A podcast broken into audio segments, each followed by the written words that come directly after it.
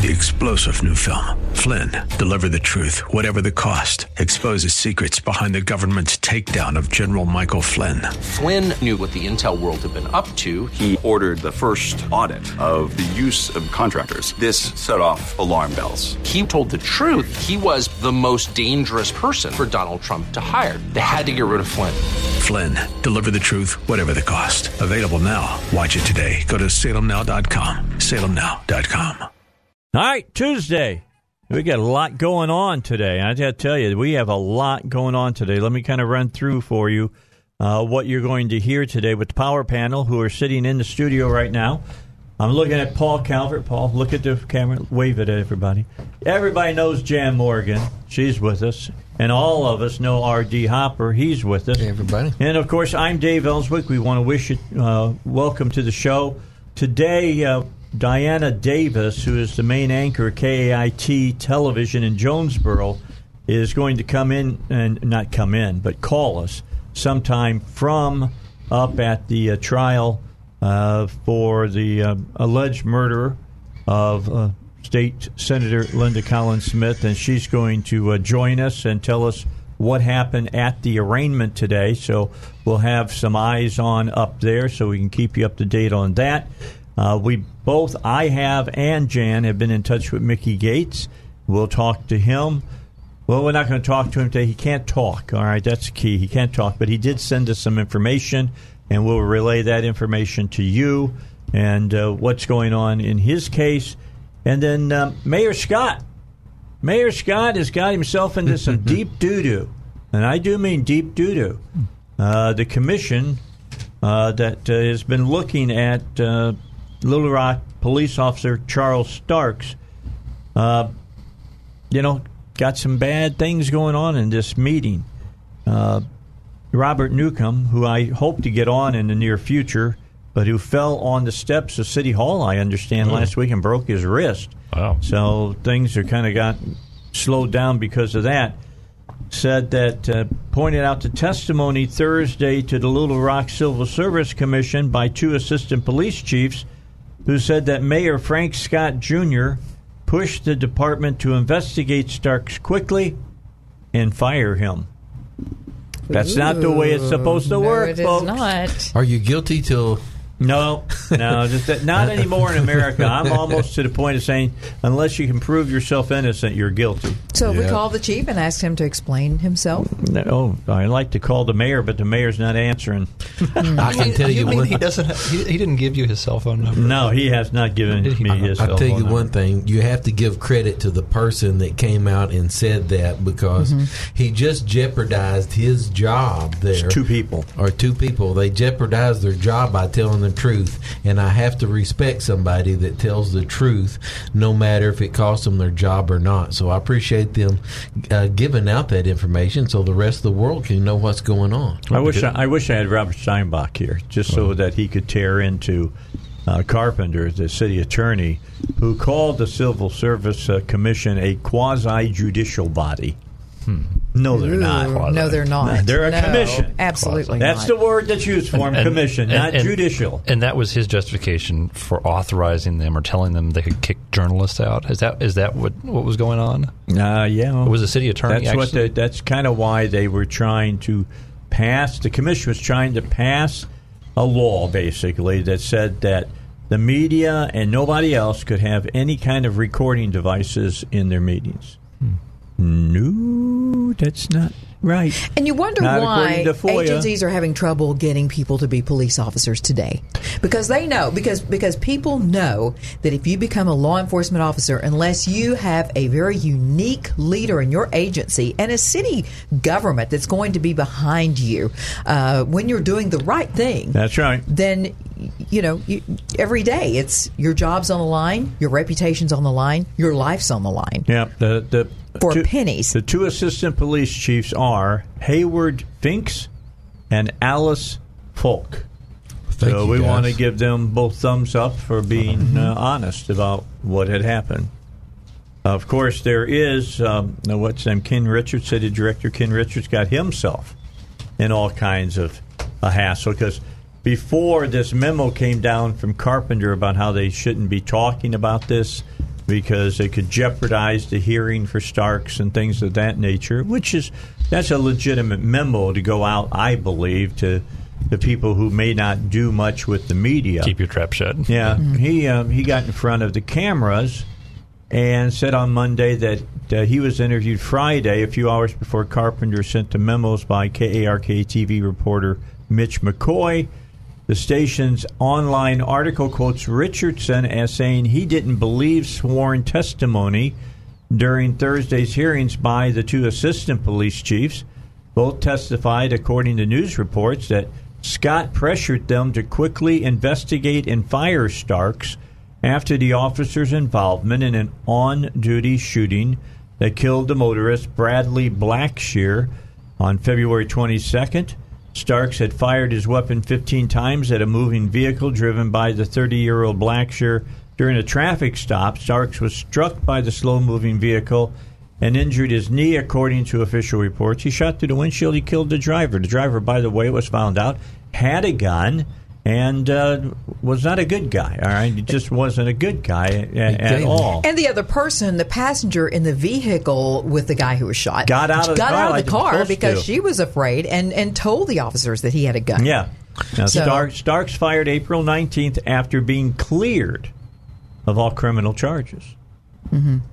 Now, that's nothing more than a PR move, perhaps by uh, the mayor, because Blackshear was black and the officer was white.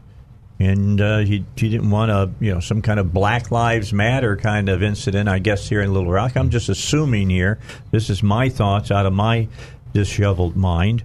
Uh, on I think your disheveled Well, mind is correct, one hundred percent. He wouldn't do the right thing because he was afraid that it might get him in trouble. He is the kind of person that I do not like. no, we Bec- found out we got a politician, a real politician for mayor. Well, you, You know, got that that you've got right. you've got politicians around America who've watched what's happened Mm-hmm. in other cities and officer-involved shootings, especially if it's a white on black uh, shooting, and every single time it has led to upheaval and rioting and and you know. uh, all kinds of problems for the cities. And so I think, I agree with you that that is exactly what's happening here, and it's wrong.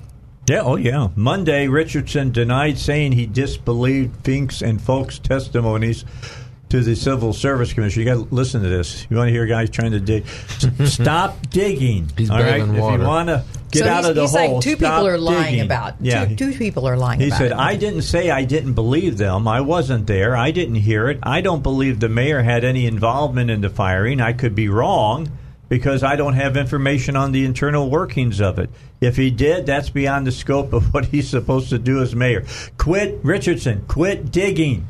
Well, he's saying I should have kept my mouth shut, You but it, but it was but it was too late. He's Whenever- trying to talk his way around oh, that. That's one. Right. The no more you talk, away. the digger, the the deeper, deeper you, the your dig. That's exactly right. I mean, normally, whenever a commission is investigating something like this, everyone involved, including the mayor, the police chiefs, and everyone else, say we have an unbiased commission that is going over the evidence, and whenever they come up with their findings, then we will make a decision after that is is, is said. So everybody involved in this thing uh, that's running their mouth is is is, is leaking information that that the truth's coming out. But I'm I'm glad the the two chiefs did because they're saying we're in trouble because you know we're trying to do what's right. I'm going to tell you what the commission needs to do. They need to call my buddy Bob Steele.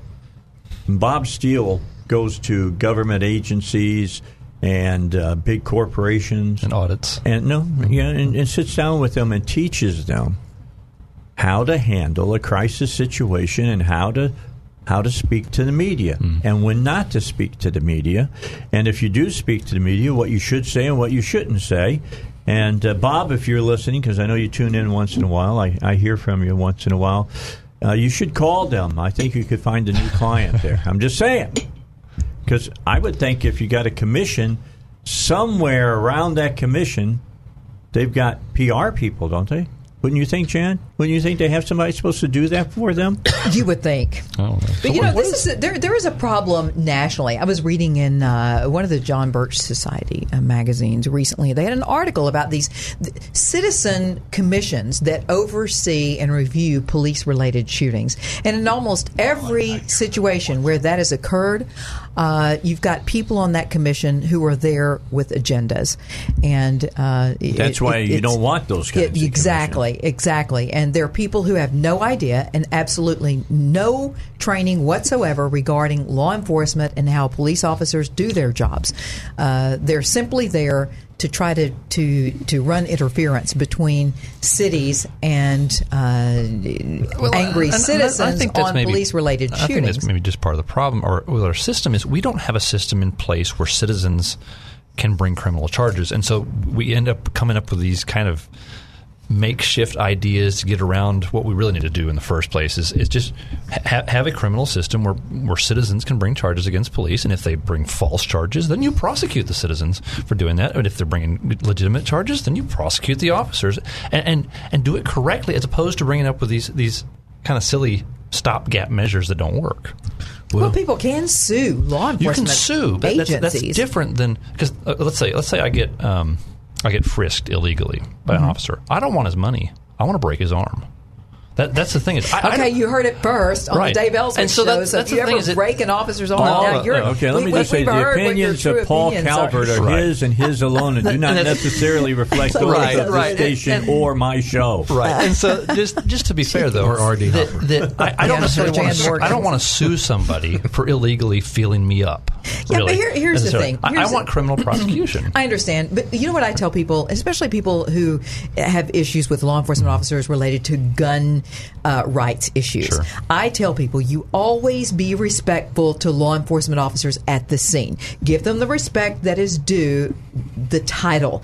If you if you're going to take issue with what they're doing, that is not the place. That's what the court system. system's That's what the for. court systems are for. Yeah, it's just you know you did so. There's a right way. There's a right way to handle it. The problem with Right, and these that's the thing is, commissions. I, I want prosecution so there's not there's not the temptation for, for people to take matters in their own hands, and, and I think that's part of the problem right now. Mm-hmm. Well, I saw we the don't- video with the of, of this is a Stark situation, Right. and that guy driving that vehicle actually ran over. He ran over he was the warned officer's plenty legs. of times. Yes, he, was. warned. Ran over he had his butt plenty of with the front of the to car. have to make the right decision. But back to these commissions. The problem with these commissions, like Jan said, They think they're more important than they are. Well, Mm-hmm. the problem is, is the people that po- appoint them. So let's say we're going to have uh, an ethics commission. Let's say, all right, who's going to appoint the ethics commission? The people that the ethics of- commission is supposed to be overseeing are the ones that appoints them. Yeah, well, So- two so- for the governor, two from the House, two from the Senate, isn't it? Uh, Little- yeah, little bit of and- and that's of the people there. that they're supposed to be overseeing. So Same way in Washington. Yeah, how would you like to have a commission overseeing your show, Dave? And anytime you hurt somebody's feelings, you have to go before this citizens commission to determine if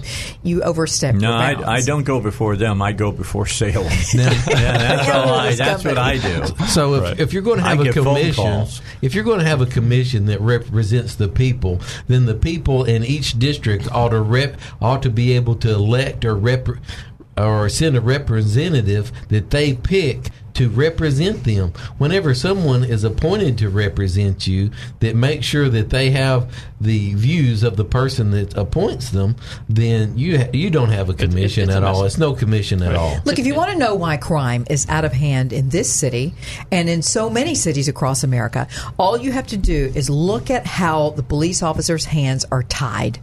You know, when, when officers cannot enforce the law, or when they do enforce the law, the people they arrest are often back out on the streets before they can even finish writing on writing the report on the offender Well, during a they've- shift. they've got- that is a problem. They've got way too many laws they're trying to enforce. They hadn't be, ought to be enforced in the first place. And then when they do try to enforce them, they don't have a they don't have a judicial system that is capable of, of, of taking care of the situation. And so we've got people enforcing stupid laws that the government passes that never should have been passed, and then we've got a prison system that can't actually hold people accountable like the law suggests.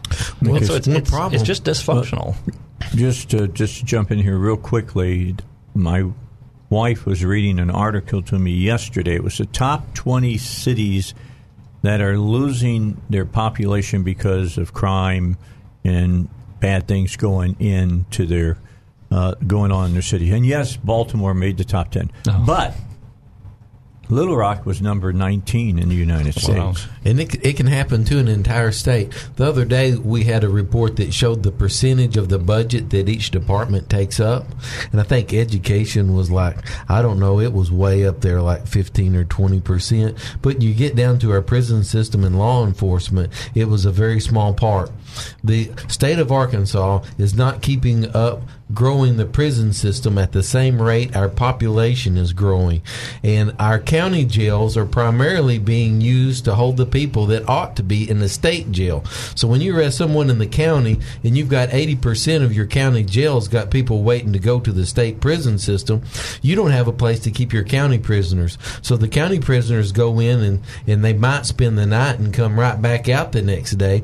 And one of the reasons that they're doing it is because the, the, the feds in the state pays the county jails to keep the state and feds prisoners. So a lot of the counties are funding the county by running the jail as a hotel system, and they have no place to keep the county prisoners. Well, you know, in our county, where I'm from, Garland County, we have a state of the art prison but we're not using a large portion of it because we can't afford to operate it, and so Because we're spent too much turning money we're on- turning on people bike yeah we're turning to we're turning too many people back out on the streets because we can't we can't open up all the cells that we we we have available. That's the reason that everybody's keeping state and federal prisoners.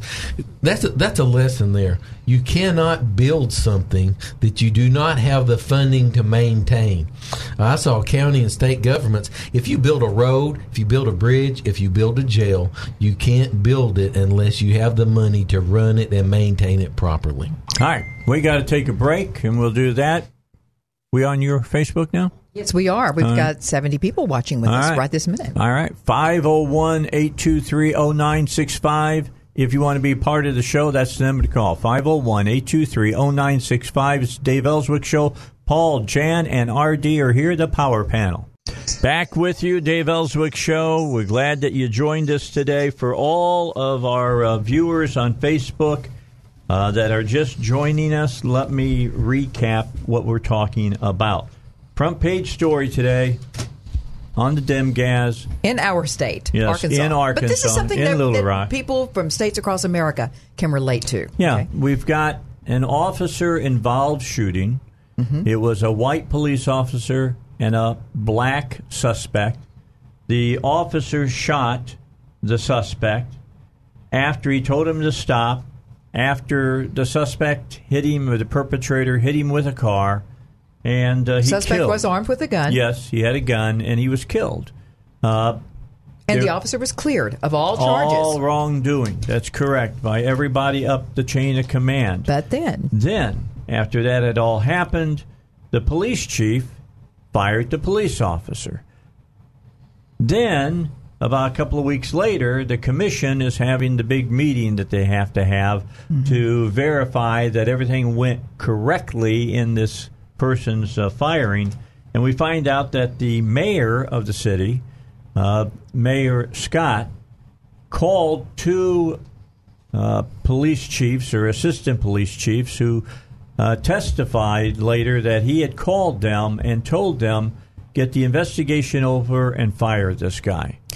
what this amounts to, this is a good police officer who lost his job, who was fired from his job because of political correctness, because the losing left continues to throw out the race card on everything. It is an excuse for everything that they don't like. You say something offensive, you're a racist. You do something that's offensive, you're a racist. And in this case, to avoid any kind of situation along those lines, a good police officer was fired from his job. Even Jan though Morgan, you're a racist that you would even talk like that this. I would even talk like that. Hey, I've been called a lot of things in my life, and names just don't bother me anymore. Yeah. So I get li- I get my life threatened for my political views. So calling me names just Yeah. doesn't affect me. But the video of this police officer is available on the internet. Yeah, the whole internet. thing was caught on I mean- video. I mean, so if you look at it, uh, he gave the gentleman plenty of opportunities to stop and get out of the car, and Mm-hmm. he chose uh, to try to get away. And uh, that's the wrong thing one to of do. the He, ran, when he ran over the police when the police Yeah. officer finally actually started shooting him. He ran over the police officer. So Yeah, it's- he hit him. The guy's Yeah. got a bum knee because of it. So that's that's where we're at. We have got to take a break here because we went long in our first segment. And then we're going to come back and talk further about this. We'll take your calls on it if you like uh, to talk about it, or maybe you've had something happen in your city. you know, like this in your particular city, wherever you live here in the great United States of America. With that in, in, in, in scound out there for everybody, let us take a break and then we'll be back and we'll talk further about this. We'll also hear about uh, former state senator Linda Collins Smith trial. That's coming up here in a while as well. All right, back with you. Welcome uh, everybody to the show. We got people from all over the United States that are uh, tuning in from Texas and Alabama. We got a Californian yet? Ohio. I haven't seen California yet, but they're usually in here. You know, and people are really upset about this, watching and listening, because they've seen things similar happen to police officers in their own cities over political correctness. My question is, and some people have brought up in this thread, is this officer going to file a lawsuit for wrongful termination? Right now, I think he's trying to get his job back. So that may be step number two. Right now, I think he's just trying to see if he can say, "I was cleared."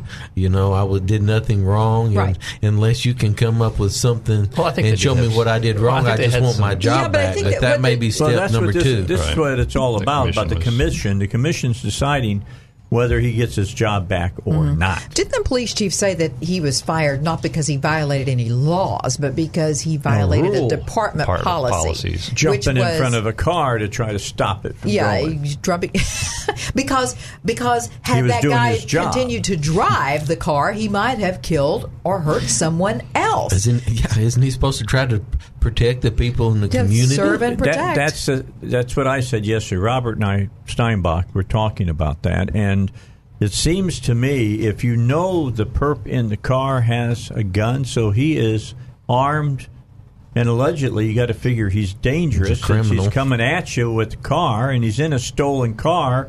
You want to stop him? Listen to Dale Maynard. Uh, Dale is, is from Cincinnati, Ohio. He says it happens everywhere, yes, including Cincinnati, Ohio. He says we have someone killed nightly, and I mean every night, sometimes two, three, and four people in one night, and the police are scared to do their jobs anymore out of fear of political incorrectness, political retaliation, or the public family members who always seem to have that one special picture of their angel when they weren't looking like gangsters or thugs. It's a joke anymore. it's true. That is true. That's a, there's a lot of truth in what the person just said. It is absolutely.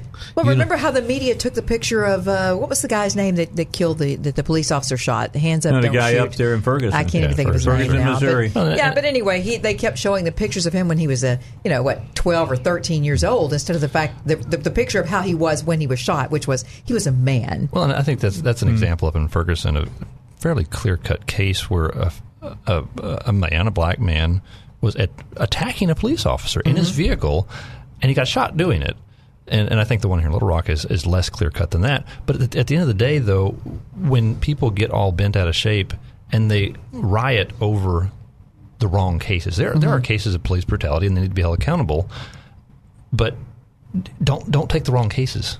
Don't don't don't don't um, get up in arms about the cases that are not clear cut. And I think especially you the one up in Ferguson is, is was, they have an, was a pretty they obvious have an example. agenda. The people that are bringing this stuff up, most of them have an agenda. It's not about right or wrong. It's about pushing a agenda. They have an agenda. yes. God, why didn't that ever? You know, you've already got. There's already a lot of tension. I, I played a video. I, I shared Police a video bad. on Facebook. Uh, I guess probably about two or three weeks ago, of of a, an area of the city where there were quite a few people gathering, and they were angry at police officers, running from police officers, shooting fireworks at the police officers. Here in Little Rock, you know, we just saw the thing in New York where they were throwing water on the officers. Yeah. They were in- shoot- in, shooting in with Little water Rock, guns. we actually had people shooting fireworks, Fireworks? Wow. at police officers who were trying to stop them from discharging fireworks in the city about limits. a I year believe. ago? No, I just played that a few Oh, weeks okay. ago. It was like July Fourth uh, weekend, I believe. That happened about a year ago. Well, too. kudos It to the really officers for not shooting Yeah, back. but, but but but it was just it was you know I'm sitting there watching all this and these and the people the the tension was building and that the officers responded appropriately, which is actually start to, to arrest some of these people. I think there would have been violence and, and Yeah. rioting. These people, so. these people causing all the trouble and causing throwing water on police officers and shooting fireworks at them. Let's let someone break into their house, and who do you think they're going to call? They're going to call nine one one and ask them I'm to not going to call anybody. I'm not either. Yeah, yeah. I, I can't call- say I- why. I- I Jan has told me not to say the say things that, I say But on That's the air. right. I'm trying to protect you, Dave. All right, Yeah. let's go to Jeff in Florida. Hi, Jeff. How are you? Jerry? Jerry, how you doing? Hi, how are you? Jan, how are you, my friend? I'm doing great. How are you? I'm doing well. I'm doing well. Um, I just happened to catch a little bit of the show. I really don't know that much about this case. As Jan very well knows, I am the wife of a retired uh, detective sergeant, homicide detective. Um, he was also on the SWAT team. So, having heard this, needless to say, um, yeah, as Doug just said, I'm pissed. Right. Um, I'm pissed. I'm upset.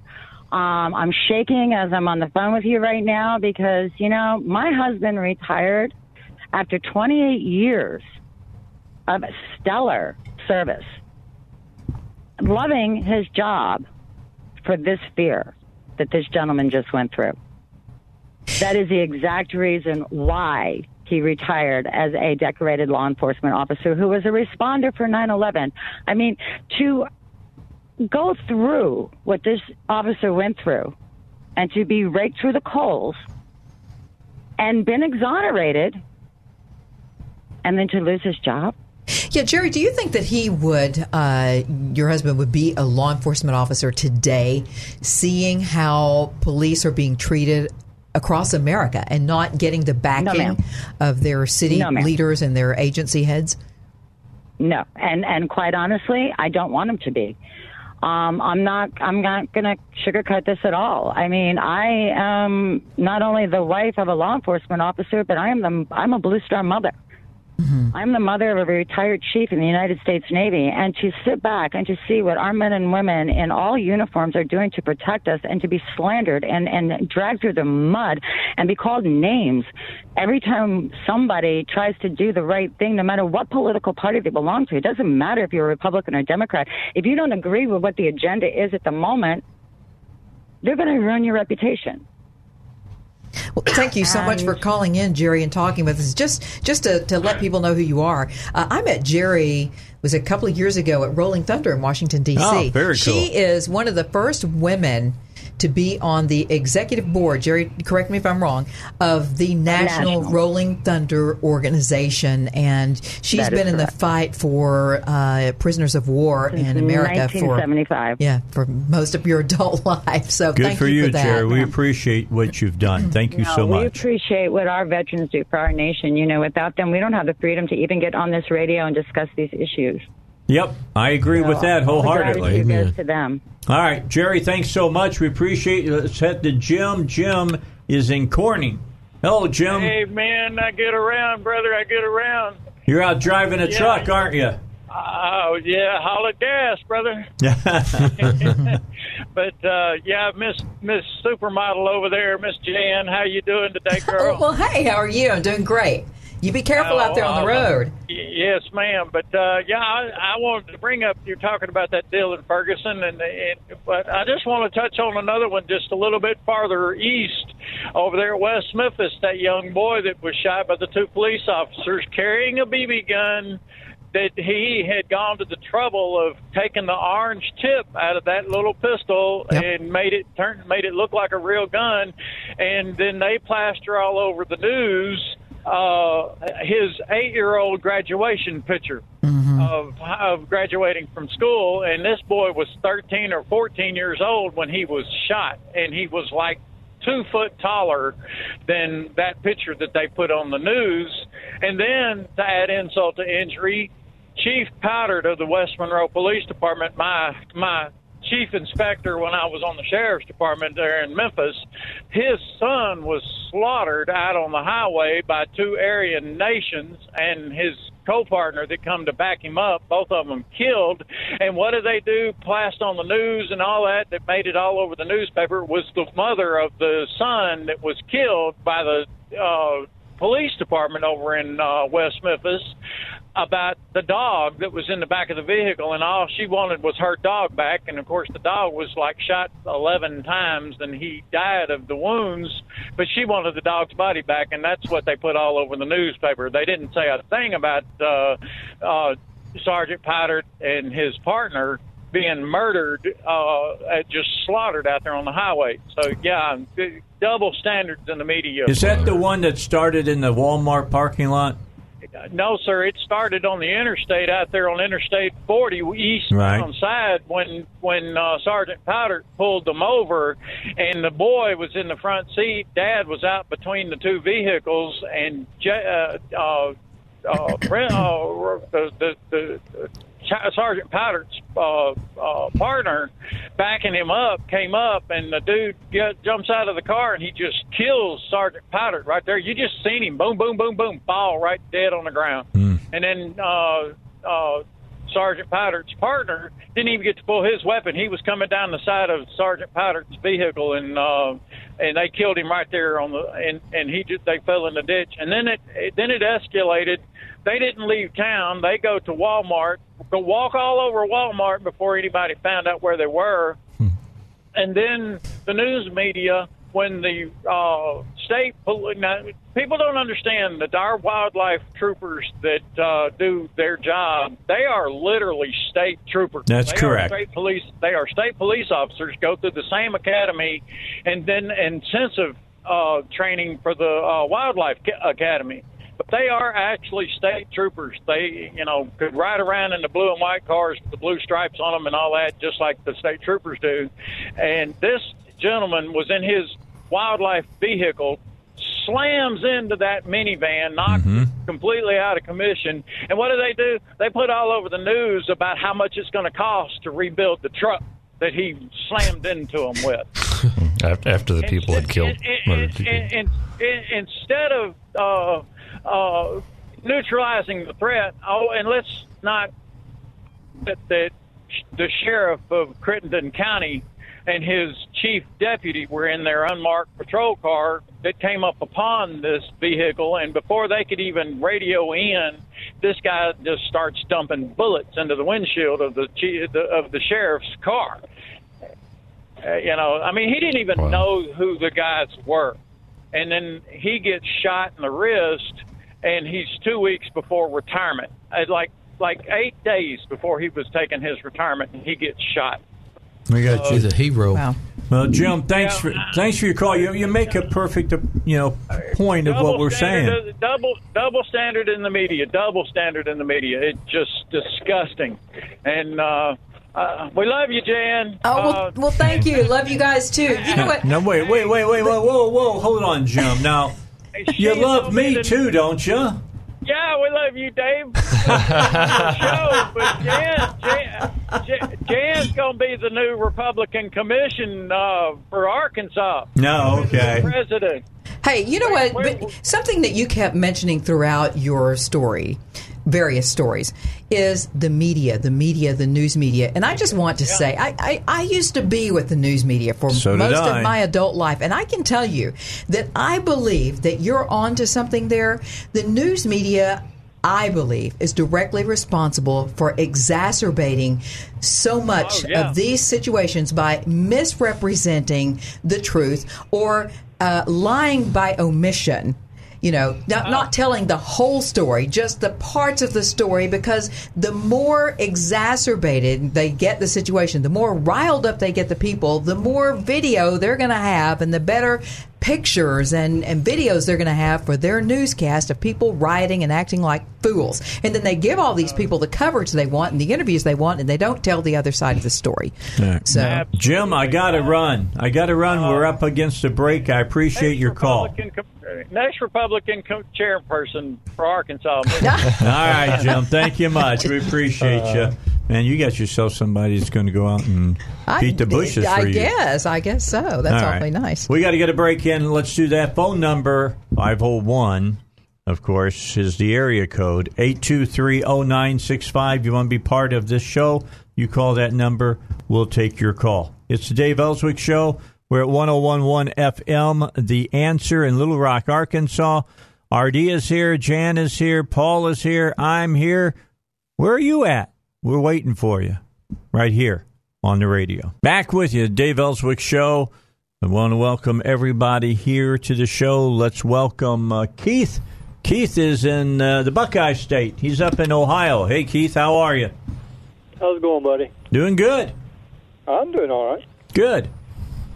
Like I like I mentioned earlier, I'm living right smack dab in uh, Liberal County, Ohio, but I'm doing good. Liberal Liberal County. You must live up by Cleveland area. Is that right? Athens. Athens. Okay. Know where you're at. South, uh, yeah. I'm having fun here too. Trust me. Good. I, I, I'm under attack uh, because I said something uh, uh, conservative on Facebook, and I was uh, I was told that my business is going to suffer, and it seems to be coming true. Hmm. I'm sorry to hear that. It's sad that That's all right. I'm going to stand by what I'm going to stand by the facts. I don't care. That's what you got to do. You got to. You know, you can't buckle under immaturity. Well, here's And the that, you know, in my opinion, that's what's wrong with our society. We're not maturing anymore. no. We don't believe facts anymore. I mean, it, it's all No, feelings now, Keith. It's feelings. I feel this are- way. Children are naturally emotional, okay? And we've become an emotional society because children aren't being raised properly anymore. And every decision made by uh, the more liberal are emotional based. They're not thinking of facts. They don't care to hear the facts. Uh, you know, they'll tell you, uh, you know, I've already made my decision. Don't clutter it up with the facts. Facts, right? Keith, And uh, don't confuse it with the facts. That's right. So Keith, I think one of the problems is so you're I assume you're a small business owner there. And so in a lot of cases we have so many laws on the books that any of us could be taken out and in prison for that matter at almost any time if they choose to enforce certain laws. And so when government has it out for you, you know what? They can they can sick their dogs on you and they can find something to shut you down with. And that's one of the problems with having so stinking many laws and then they just selectively agree. enforce them. Well, complexity is used to conceal deception and error. That's true. Well, and, and then you And- then you you may get vague accusations of, of violating some obscure code or something of that nature, and and and they may just try to intimidate you into complying, and um and, and trying to kowtow to their demands. I, and and so that's I, I think it's it's a ser- serious problem when we allow government to have that much power, then they can abuse you, and there's not a whole lot you can do about it in a lot of cases. I'm afraid. I mean, uh, if you take a look at certain individuals in politics right now, you can tell they're throwing emotional temper tantrums. They don't care about the American people, they care about their power. Now, quit talking about AOC like that. you know people have always had to do the right become things. Very, our nation has become very immature. no, Lord, yes. Well, people have always had to do the right thing and suffer the consequences of it. If you look at the history of everybody that signed the Constitution and what happened to them, they all lost their farms Or and their estates, or the Declaration of Independence. And uh, so, uh, and if you look at uh, if you look at police officers that we're talking about earlier, police officers make the decision to protect it. One of the most dangerous things that can happen in a community is a high speed car c- chase. So if you can produce something to prevent a high speed car chase, you're saving lives. With a perpetrator with a gun. exactly So right. not forget so I think in a lot of So- cases, what what what the, the departments actually have is they have policies in place where you do not have high speed car chases. You stop. Yeah, they just let the cars go. I think. Yeah, sometimes sometimes they do, but this person he was saving someone else's lives by risking his own, but he's doing the same thing as our caller did. He's doing he did the right thing, did what he thought was best for the community, and oftentimes you have to suffer the consequences of it. Uh, a buddy of mine sent this to me. He says, uh, Dave, an additional issue to law enforcement and governing society is the tolerance of lawless behavior. Just as Trump has rubbed the establishment wrong, we, society, have allowed wickedness to go unpunished. Therefore, when law enforcement applies force, it seems harsh. The law is still the law. If people don't respect the law, only martial law will control society. But even that will be temporary. Well, and I, th- I think That's that, that's uh, that's very well, and, and people, True. and people don't respect respect law. In many cases, they're just respecting enforcement because in so many cases there's so many laws that are not enforced. They just so many laws are just selectively enforced, and so you, you just drive down the interstate and and watch how many people obey the speed limit. Yeah, and just Be- because it's not. In, it's, it's, I don't. because it's not enforced as it's written, and so it's it's it's. no. do it's we, because I the try idiots, to. I try the- to because I, because if that I up don't, in I'll get caught. put It their right makes your insurance go up. up. Well, that's, That's the the thing is that, that would it would make a lot more sense to go ahead and put the speed limit at 80 and then enforce it at 80 instead of for, putting the speed limit at 70 and enforcing it at 84. Well, you know, uh, God and God's word does ordain government to protect people and to punish the people that, that do bad things. And even uh, Christians or anybody else, we should obey God's word unless it con- conflicts, uh, unless the law conflicts God's word. So we do need to obey the laws that, that are there.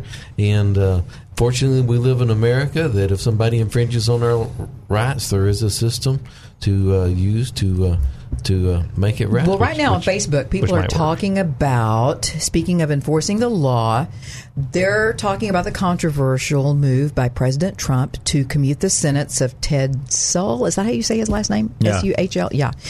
Uh, some folks not happy about that. Right. Well, I think I think that bribing politicians and politicians making money off of a position that people elected them to do ought to be taken more seriously. And Yeah, I I, happen to be one of the people that's not happy about that because Mm-hmm. Well, I'm not these happy about it people- either, and these I'm a huge people Trump have the fan. trust. But I, but I'm very, I'm very upset about that decision. I just, You have the people that have the trust of the people they're supposed to represent, and they were elected by their peers to do an honest job and take bribes. I think that's as low as you can get. All right, got a break. End of the first hour. Stick around. We got more coming your way. It's the Dave Elswick Show, 1011 FM. The answer in Little Rock, Arkansas. 501 823 0965 is the number to call. Jan Morgan is here. Paul Calvert is here. Artie Hopper is here. I'm here. We'll get back with you in just a moment after the news. All right, don't forget, we're waiting for uh, Diana Davis to give us a call. She is the anchor for KAIT TV up in Jonesboro. She is covering the arraignment hearing today for McDonald, the alleged murderer of uh, State Senator Linda Collins Smith. Uh, a great public service, and a personal friend of mine and Jan's, and I think as well as Paul, Yeah, and I I- think I for RD, I think we all- knew her very well. And uh, we just heard you said that you just heard she pled not well, guilty. someone in this uh, thread, Trisha Trisha Willis said, no, excuse me, Tammy Estridge said she just pled not guilty.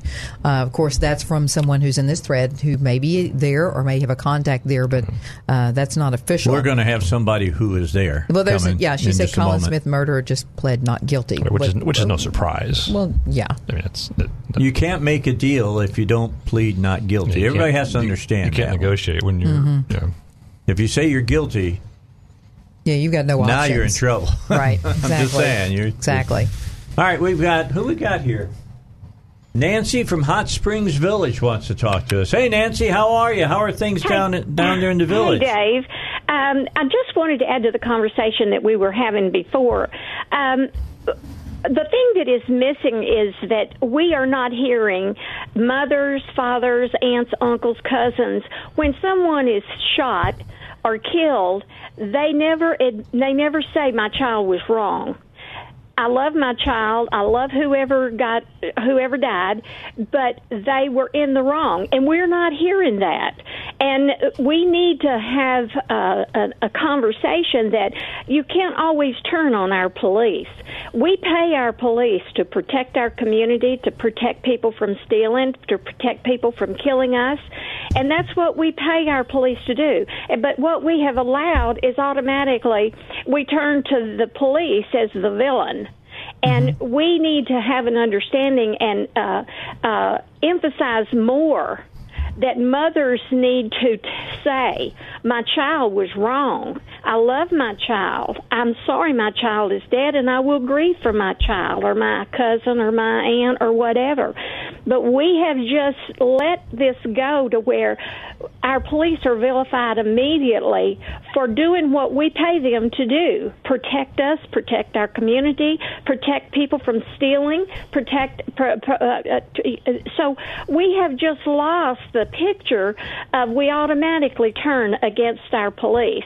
Jan, I love you. Doc, uh, uh, uh, Dave, I love you. That's just all want right. you to Everybody know gets you- this mixed up. Well, thank Let you for calling you, I in, love Nancy. you, are you Dave, familiar? And I love Jan, and I Thank you. and I also love Linda Collins Smith. She was a very special. Yes, she was. Thank you for saying And that. uh, Nancy, are you aware- I miss her, miss her conversations going home to Pocahontas uh, uh, to uh, uh, just uh, we we all miss her terribly, and um, we uh, just thank you for what you do, Dave. And but I would like to hear a mother once say, "My child was wrong," mm-hmm. but we don't hear that. We hear them protecting that child in in what they did to break the law and and and then turning against our our police. And I tell you one thing I love our our our police. I love that they stick they have families too. They want to go home to their family. And when it comes to the eye of the eye of the barrel there's a they got to make a decision and the person that is is has broken the law it's their decision whether they want to live or die and we just have got to protect and and have a better respect for our police because they are doing what they are paid to do love you guys All right, Bye. right, Nancy. you. Thanks Thank for your call. I got to tell you, I've raised eight kids. I've got 13 grandkids. I've sat down with all of my eight children, and I told every one of them if you break the law and you get caught, don't call me to bail you out. You're going to sit in jail. That's exactly I still right. still remember you, my dad having that not gonna- conversation with me. Did he tell you the Yeah. same thing? Yeah, my dad told me told me the same thing. If you do something wrong and get put in jail, then uh, you're just going to have to figure it all out on your own. If people and just like Nancy said, you know, I have cousins. And, and I have people that broke the law and got put in jail time after time again. They got bailed out immediately. The parents always backed them up. It was never their fault. People have to let their children suffer the consequences of the decisions they make before they start making better decisions. Maybe you let them sit in jail for a while and it won't keep escalating till they do the bigger one, the bigger one, the bigger one, the bigger one. They need to feel the consequences of the law fully and say, hey, you deserved it, you asked for it, you got it. Because if you keep bailing them out, the, the chances are they might get worse as they go along. Make sure you move up on the mic a little so bit more. Proverbs actually speaks to this exactly. It's Proverbs nineteen nineteen. Uh, I'll Talking to the I'll- mic. I'll, I'll do the um, There you English go. Standard Version. A man of great wrath will pay the penalty, for if you deliver him, you will only have to do it again. That I think that's exactly what we're talking about here. Is that that sometimes when you just bail someone out, uh, they'll just keep it up, and you, They don't learn a lesson. from it. They and so I, I, this is not a new concept. But concept. it's not just Some- that. I, I don't think it's just that bailing out our kids over and over again, whether it's in school when they get in trouble with the teachers, whether mm-hmm. regardless. That's it is, where it starts. is a general lack of teaching people to respect authority.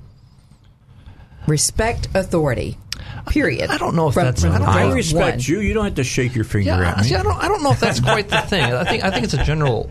Oh, I know it's the thing. Well, it's not about the. So the you don't have authority. kids. See, it's not you don't about. understand. It's not about the By authority the way, we've got to find It's- Paul a wife. Sure. so Yes, we can yes, help yes, him. Get, we So we can help him have a Yes. better understanding of these Yes, things. yes. When you don't have a wife and you haven't raised children, you don't mm-hmm. understand. But I That's can tell probably you. I see this stuff. I see parents not teaching their children to respect people in positions of authority, whether it's teachers. How about respecting their own parents? I mean, And that- and I that- and remember when my and- and child, when my child truth. moved from private Christian school into public school, she went into shock mode for the first week, just watching how students in the fifth grade spoke to their teachers, the language they use. I mean, she went from, mm-hmm. from a school where if you said the word crap in the hallway, you were suspended, to a school where you could use the F word at the teacher if you didn't like what the teacher Call said. them MFers. Yes, Wow. exactly. So I've been in we're- classes. we're- I've heard that before. yeah, Are you we're serious? people- Yes, I'm serious. Oh, yes. Boy, you wouldn't want to have done that where I went to school. Yeah, You'd have probably. no. Well, you're a You little bit might have older than the ones you that might are have there woke right up and now. I'm just Respect telling you. authority. and, and so, Wow. and, And so the I- school does nothing in many Wow, cases. that's crazy. Shoot, hey, well, they got me really early on. I am a cop and you will respect my authority. there you go. and every police officer should wear that. That is- Wear that. And, and so, so, so part of it though is sound that it's not just about respecting authority; it's about doing what's right, doing what's right. And Well, so that the, is the thing is, so respecting that, authority. So, well, it, it's, it depends. And so the, the, the, the thing about authority is, government doesn't inherently have authority. Government God has a, gave them authority to punish Gov- bad people. Government has authority to stop people from violating the rights of other people. If if if if you're just walking down the street, cops do not have the authority just to arrest you or to or to, to search you indiscriminately. If they do, they Mm-hmm. are violating your rights. They are criminals. And so it's not about the authority per, per se. It's it's about what's what's right and what's Mm-hmm. and doing what's right. And so sometimes you need to stand up for people who are being abused. Yes, but our teachers' hands are tied just like police officers. And that's a part of the problem is that we, we've we've got uh, we've got socialism in education, and and what do, how do we how do we do socialism right so that teachers can have the the authority they need? You can't do it right because it's mm-hmm. socialism and it doesn't work. Police do do need to have the ability to think if something's going on or something doesn't look right to stop and check things out. Mm-hmm. I've gone to my business at two o'clock in the morning and be pulled over on my way home. I'm out at two o'clock in the morning. I'm going down a back road, Mm-hmm. and so they pulled me over. You know, maybe there was someone speeding in the area. Maybe there was someone that was, drove through somebody's yard. They pulled me over and they just say, "Mr. Hopper, what are you doing out?" And I tell them, and they check it out. They're polite, Mm-hmm. and I go on about my way. I'm not offended because I got pulled over. No matter what his color is, no matter what my oh. color is, I know he has a job to do, and I want him to do his job to keep people safe. And if he so- needs to so- check so me long out, as, check so me long out. as he had a reason to pull you over, I, th- I think if it's lawful. But let me let me give you an example. So I'm a landlord. Occasionally, I've got rent houses that will get abandoned by tenants for whatever reason. I can't get inside them because they're locked up. Maybe the ch- they changed the keys on me or whatever it is, and. Sometimes I break into my own houses. You know that Sure. looks kind of bad. You Sure. crawl into a window or you're jimmying the lock or whatever it is. That looks kind of bad. If a police officer sees me doing that and pulls and stops and says, "Hey, what are you doing here?" Then guess what? I have given him probable cause that I'm breaking into the house. Mm-hmm. Sure. And so, so I, I- obviously, sense. I'm going to cooperate there. But if I'm just walking down the sidewalk or driving and minding my own business, and the officer pulls me over without cause, then we're going to have a problem there because that is illegal.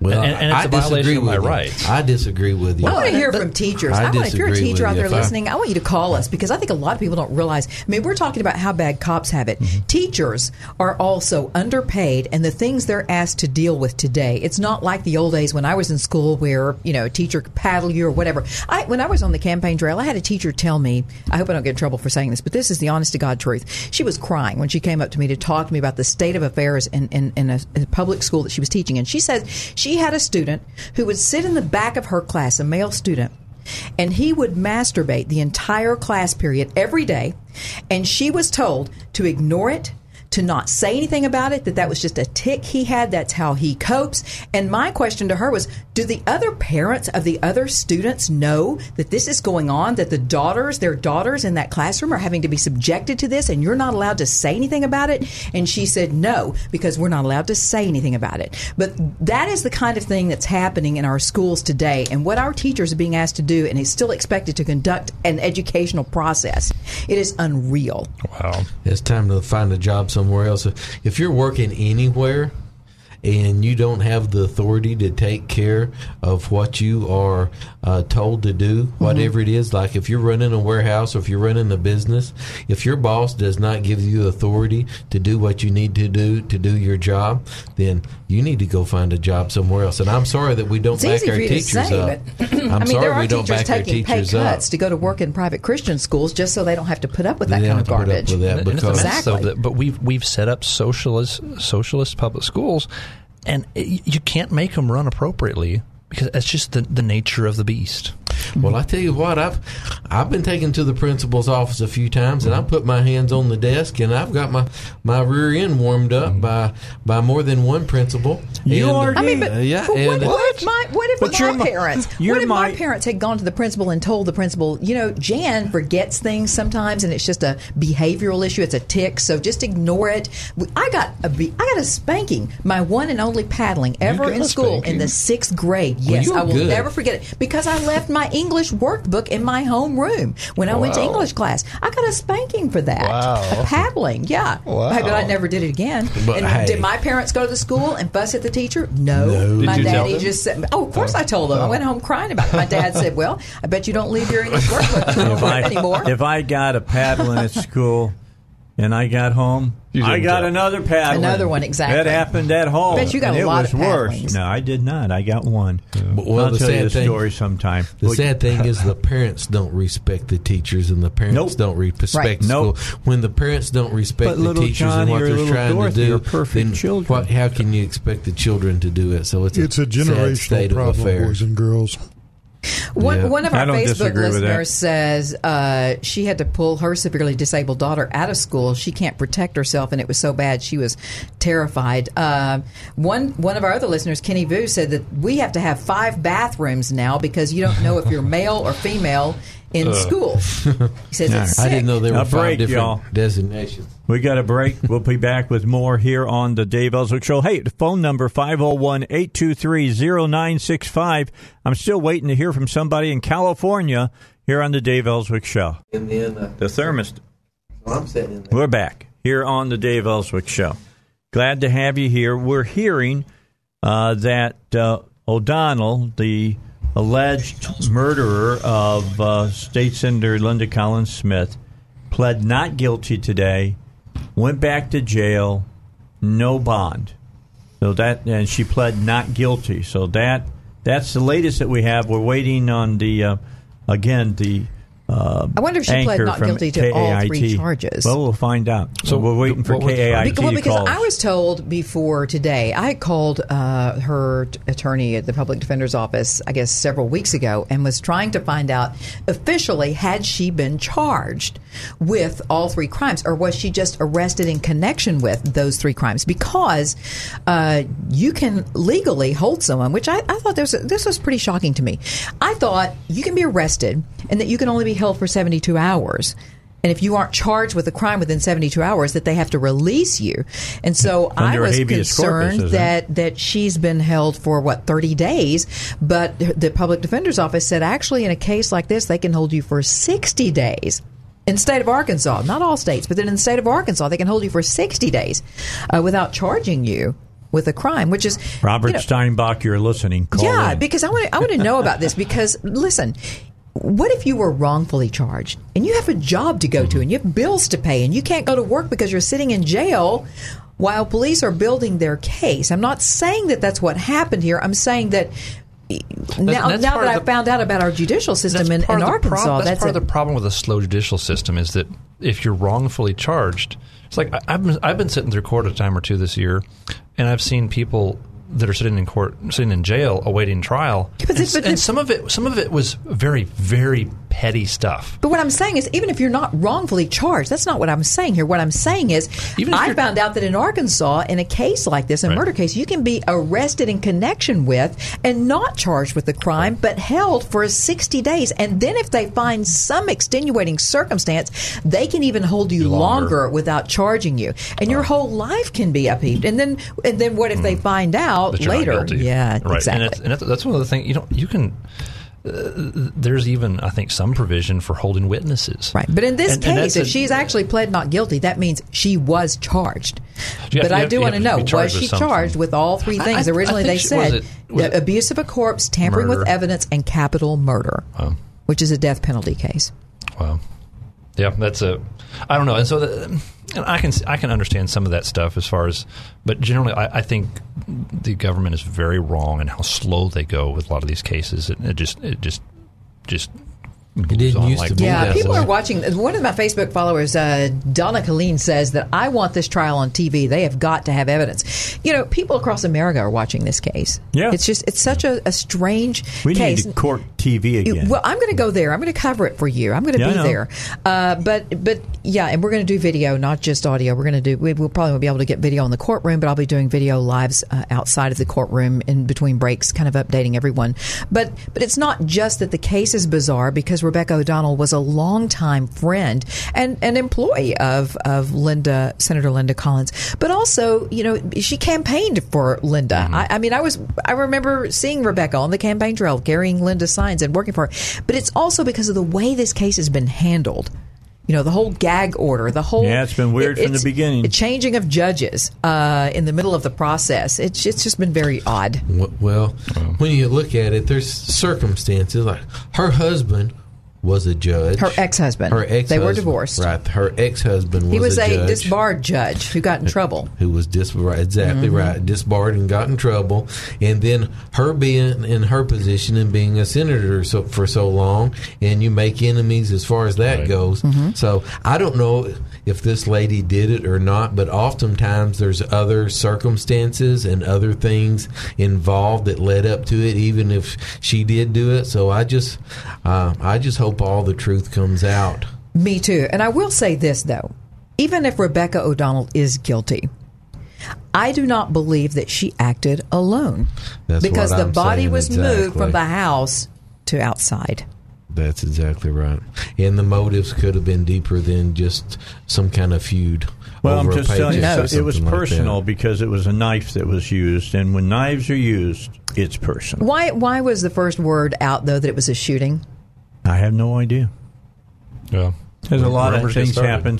Things start, and people grasp hold of it, and they think that it was the truth, and it wasn't. What have I always said, Paul? You've been around me enough. I've had stories brought to me. He's been sitting there, right. and I look at him. I go, We don't "Give have me enough the, evidence. Get me Yeah. the, I mean, get me just- the, Give me the proof." evidence. Just like That's I, right. I, I remember back back when the Stanley case came out, it, it sounded pretty rough. And that's a perfect and, one and, example and we didn't you. jump on it right away. But I, I can remember telling one of the senators there at the House, of, and they're at, on the Senate end, the, they're at the legislative session. It's like. I'm angry, but and I, I want to strangle somebody over the situation, but I don't know who to strangle because it, the, the situation sounded Mm-hmm. we pretty didn't bad. know what was true. Right, we didn't we I didn't always know the say. truth, but it Gotta looks to me like someone is. needs to be strangled, and we don't know who it is yet. And that's You know what I hate. And it's just it's a problem. It's, We, we, seconds. we, We've- we have we in America have somehow forgotten about the Fifth Amendment due process. Okay. You are innocent until proven guilty. Keep your thought. We'll come back. We'll pick it up with you, Jan, here on the Dave Elswick Show. News is next. All right, back with you. Don't forget about PI Roofing Home Solutions. They uh, do a great job on your roof. Best roofing company I know of here in Central Arkansas. Done my roof. Done like uh, you know the cinema, VIP cinema in Cabot. Done uh, other businesses, other friends of mine, other people who have listened to this show and I've never heard a bad word about them. They do it, they do it well. They're the professionals that you want to use. And on top of that, if that leak that got into your house has done uh, damage, they will repair all those home problems for you with uh, PI roofing. On top of that, now they'll clean out your gutters and they have new guttering they can put on your house that looks like crown motor, uh, molding. Uh, look on piroofing.com for more information. Just go to piroofing.com. All right. Robert Steinbuch is with us. Oh, good. Let's get Yes. Robert here. Hi, Robert. How you doing, brother? Good. I heard you guys calling my name out over the air. Yes, I was. I was using your name in vain. I hope you don't mind that at all. For our uh, viewers all over the United States right now, this is Robert Steinbuch. He's a legal professor, a conservative legal professor at the Bowen School of Law here in Little Rock. And uh, let me just mention a that pretty, his, ra- a pretty rare bird. but- yeah, his uh, his opinions are his and his alone, not necessarily those of the Bowen School of Law or UALR. Got to say that all the time. all right, go ahead. We were we were just wondering, first of all, your thought about this whole Linda Collins Smith uh, trial now. Yeah, the part that I heard you all discussing uh, and invoking my name regarded uh, how long she could be held and the comments from the uh, public defender's office. And the public defender's office does that. They they say exactly what Jan has said. To be clear, uh, so she reported that 100% accurately. But the public, or at least public defenders, I've heard public defenders offices say that many times before. It's a little bit more complicated uh, than they describe.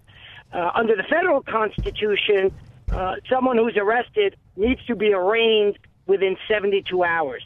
That means they need to be a probable cause hearing needs to be held to see whether the charges against them there is sufficient evidence to hold the person further. So that, in essence, is a charge. Now, what has to happen only as late as 60 days later is the formal write up of those charges in what's known as an information. You could also have an indictment from a grand jury. But so the the when the uh, public defender's office says, well, nobody needs to be charged for 60 days, that's perhaps technically correct, but practically incorrect. So the- because that initial arraignment within 72 hours, as Jan aptly referenced, uh, is a charge. Uh, and at that point, they determine bail. And in Arkansas, and this is where my knowledge gets a little fuzzier, in Arkansas, generally you have to be given bail unless it's a capital crime. But I don't know the details of Arkansas uh, bail, uh, um, the bail statute and the bail, uh, in fact, uh, interpretations by the courts. But and I don't know if they're charging her with a capital crime or not. Meaning, Yes, they a are. Murder, it is okay uh, because you know a murder, uh, a, a capital crime has to be a murder, but a murder doesn't have to be a capital crime.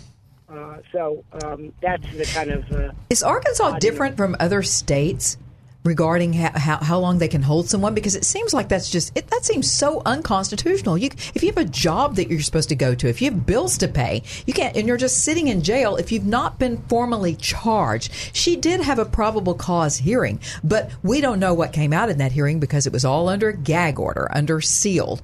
Uh, but then they turned around and had the indictment, which has been a, a month later. I mean, in the meantime, for the, for an entire month, she's been sitting in jail. No one knows anything other than they've changed judges in midstream, uh, and no one knows exactly why that happened either. All that's been hush hush. And so, in the meantime, this woman is sitting in jail, and and uh, you know.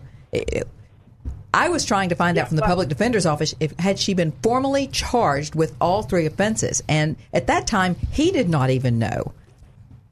Yeah, that's that's disturbing. I, I I do think that that initial arraignment constitutes the the charge required under the U.S. Constitution, uh, and then thereafter, the 60 days from a constitutional standpoint is a much lesser Right, so- concern so- because you've you've been essentially uh, charged. Uh, the, but I agree with you regarding the other part, and we've talked about this many times. Dave and I have on his show. Th- this whole gag order uh, is really problematic. Courts are supposed to be open in public. Uh, they are they are somewhat subject to the Freedom of Information Act. The gag order was issued before there was even an arrest. There were so many odd behaviors in the initial phases of this case going on up there in what is it, Pocahontas, Mm-hmm. that it really is disturbing. I think, frankly, they should change the venue. I said that from the beginning. Change the venue, change the prosecutor, change the judge, because Senator Collins' ex husband was a judge there. He was a, a judge that came under fire for all kinds of, of wrongdoing and was disbarred. And, and, and because of the connection between judges and the people he knew, it just, it, the, the appearance of an impropriety was is, is so evident there that you would think from the very outset that everything would have been moved, and including the FBI brought in to investigate, uh, you know, so that you have an outside agency because of the nature of the crime and because she was a state senator. Yeah, well, uh, I, I certainly agree. As I said, indeed, that I think it should be moved, and and I don't necessarily disagree with the FBI. I don't know enough about that, frankly, to to opine. But yes, it's important that she's a state sen- was a state senator. Uh, the husband uh, uh, uh, is a uh, was a judge up there. So there's just, in my mind, as you suggest, too much going on uh, not to move it. But it hasn't happened, and that's one of the problems, right? Is that at least at the initial phase, the person making that decision is is uh, within the fishbowl. Uh, so it's it's often hard to bring like a writ of mandamus That is, go to a higher court and say that the lower court really needs to do this. It's not an appeal because the case isn't over yet. Uh, and those are challenging. They can be done, and I don't know the details of how they operate. Uh, but I, I, there have been a number of behaviors in this case. I think you referred to one when I was listening on the radio, Jan, uh, where it was. Um, uh, oh, the, the judge recused himself, but only after he issued the gag order. Yeah, Uh, no, well, this judge, the, the judge who was overseeing the case, didn't recuse himself. He was recused by a, a, a state Supreme Court judge. Yeah, it was which, Chief Justice Right? John yeah, Dan yeah, Chief Justice. Yeah, he, he didn't. He Kemp. didn't. He didn't just on his own recuse himself. He was recused. That's the way it was worded uh, in the off or whatever. newspaper. Yeah. So, so, Robert, let me just kind of go back to the probable cause here and just maybe help help us understand that a little better. So, in a probable cause hearing, it might be there might be a witness that says, "Yes, so and so shot Bob, whatever it is," and and so there's your probable cause. You have a solid witness that says, "Yes, I indeed saw this uh, Sam shoot Bob," and so there's your probable cause. Now, then, and then over the next 30 or 60 days, they might just try to determine which um, code to charge him with, whether it's capital murder or maybe some sort of manslaughter or something of that nature. Is, is that kind of what we're looking at? I think that's a fair characterization. That is, you- you're told you're being charged with murder, robbery. I'm just making these up, obviously. Right. Uh, uh, and uh, the formal uh, charges are coming later, uh, but this is what you are alleged to have done, and the prosecution has to put on some level of evidence to the judge. And I don't know if it needs to be direct or it can be recounted by the police officers, like in a grand jury. Uh, but in any event, put put on some claim as to evidence that there is uh, uh, a basis to hold this person for this crime. Can I ask you something else? I'm going to put you on the spot. Okay. Yeah. So there is a gag order in place, and yet the affidavit was released. According to the Arkansas Times, Max Brantley said that the prosecuting attorney gave him a copy of that affidavit. And he pu- and they published it on the Arkansas Times, and then they got in trouble, and they quickly yanked it down. And the And, then the prosecutor said, prosecutor "Didn't come came out me." and said, "Not me." He came out in a formal written statement saying, "I didn't release this." So, shouldn't there be some sort of investigation into who violated that gag order when you've got a prosecutor and and, and, a, and a media outlet saying two totally different things? Somebody released that affidavit. Well, and in fact, the court can can hold a hearing and hold a contempt hearing and bring in all the potential parties and try to figure out who did it, and then the court can hold someone in contempt. Even though, as we've discussed, I think that gag order is nonsense. But that notwithstanding, the court can certainly enforce it unless it's entirely unenforceable, which I'm not suggesting it is. I think it's just bad law. I don't think there's a basis for putting in place that gag order. Mm-hmm. You know, the people of Arkansas don't like it. People in America watching this story unfold don't like it because it, it reeks of conspiracy, it reeks of cover up, and the people want a, a fair trial. They want to know. Uh, if the person has been arrested is the right person, and they want, uh, you know, a, a, a sense of openness and transparency in their government and in Well, their and judicial system. And I understand that police have to withhold some things. I, I, I was married to a cop for 27 years. I understand that they don't. They're not. You know, but police can withhold what they want to withhold, and they can release what they want to release without jeopardizing the integrity of the case or potentially tainting a jury pool. All right, Robert, we thank you for the time. We appreciate you calling in. We just had we need to get that question answered. Thank you, Talk to you Robert. soon. All Take care, guys. We'll Bye-bye. talk to you. All right, Robert Steinbuch, giving us. Uh, this is the reason Robert has become such an integral part of my show. So many things that are going on now in America deals with legalities, and he can cut through the BS. Hey, don't forget about Dwayne Smith's Insurance Agency. They're looking for you to call 501 819 0373. Sit down with them with your insurance for your home, for your car, for your life, and whatever else you've got insured, and uh, give them a chance to beat the price of your insurance and give you even better coverage. They'll set up an appointment for you. You bring your insurance in. They got their insurance. They're going to sit down with you. They're going to look at it. They're going to dice it. They're going to slice it. They're going to do everything they can do with their Ginsu knife and then figure out a way to save you some money at 3920 East Kiehl Avenue in Sherwood. That is Dwayne Smith Insurance Agency. Had a guy. Okay, c- keep on going. We don't have somebody over in the studio right now, just so you guys know. Uh, Okay. we were supposed to go into a break, but he stepped out. I, I'm going to assume nature You know. Our you know, producer left us. You know, Our engineer left us. Jan said something earlier that that kind of intrigued me when you're talking about small town politics and when you're mm-hmm. talking about a judge and Right. and judges stepping down and everything else and law enforcement being able to keep some circum some evidence and release other evidence. Mm-hmm. Whenever you're in a small community or in a county, the judges get to know the law enforcement in that area very well and they develop very good relationships with the prosecutors and So it's- everything it's a conflict of interest for them to even hear rarely- cases. Yeah, everybody gets to be real tight, and a lot of times they take care of each other and uh, and watch each other's backs in a lot of circumstances. So uh, when you've got a an ex-husband that had to step down because he was doing some things that he In uh, his own divorce. Yeah, in his own divorce, he was tampering with evidence that pertained to himself.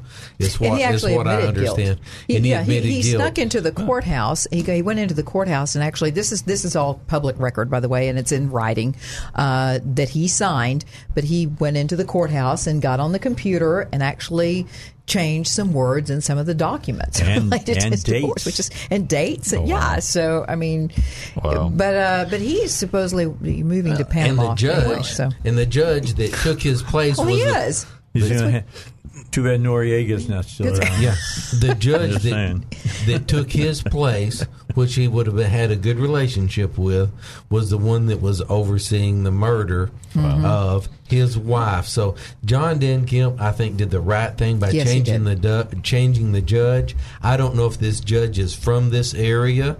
Or if he has relationships with all the people that's they involved a, in this they case, brought a judge out of retirement for this. they brought a judge out of retirement. that's what I've read. But I believe that that our uh, uh, chief justice did an, an excellent job by getting someone that is somewhat removed from the local small town politics Mm-hmm. That's, that's- going that's going on think there. that's a big problem. But, but that's a big problem everywhere. If you grew up in a small town, I've seen cases to where you know their buddies that would drag drag the cases out so long that everybody would just drop the charges because they would keep putting off the court day cases and, and taking care uh, of, of their buddies. And I think So, we've seen uh, some of this with some of the gun charges too that we've seen around the state.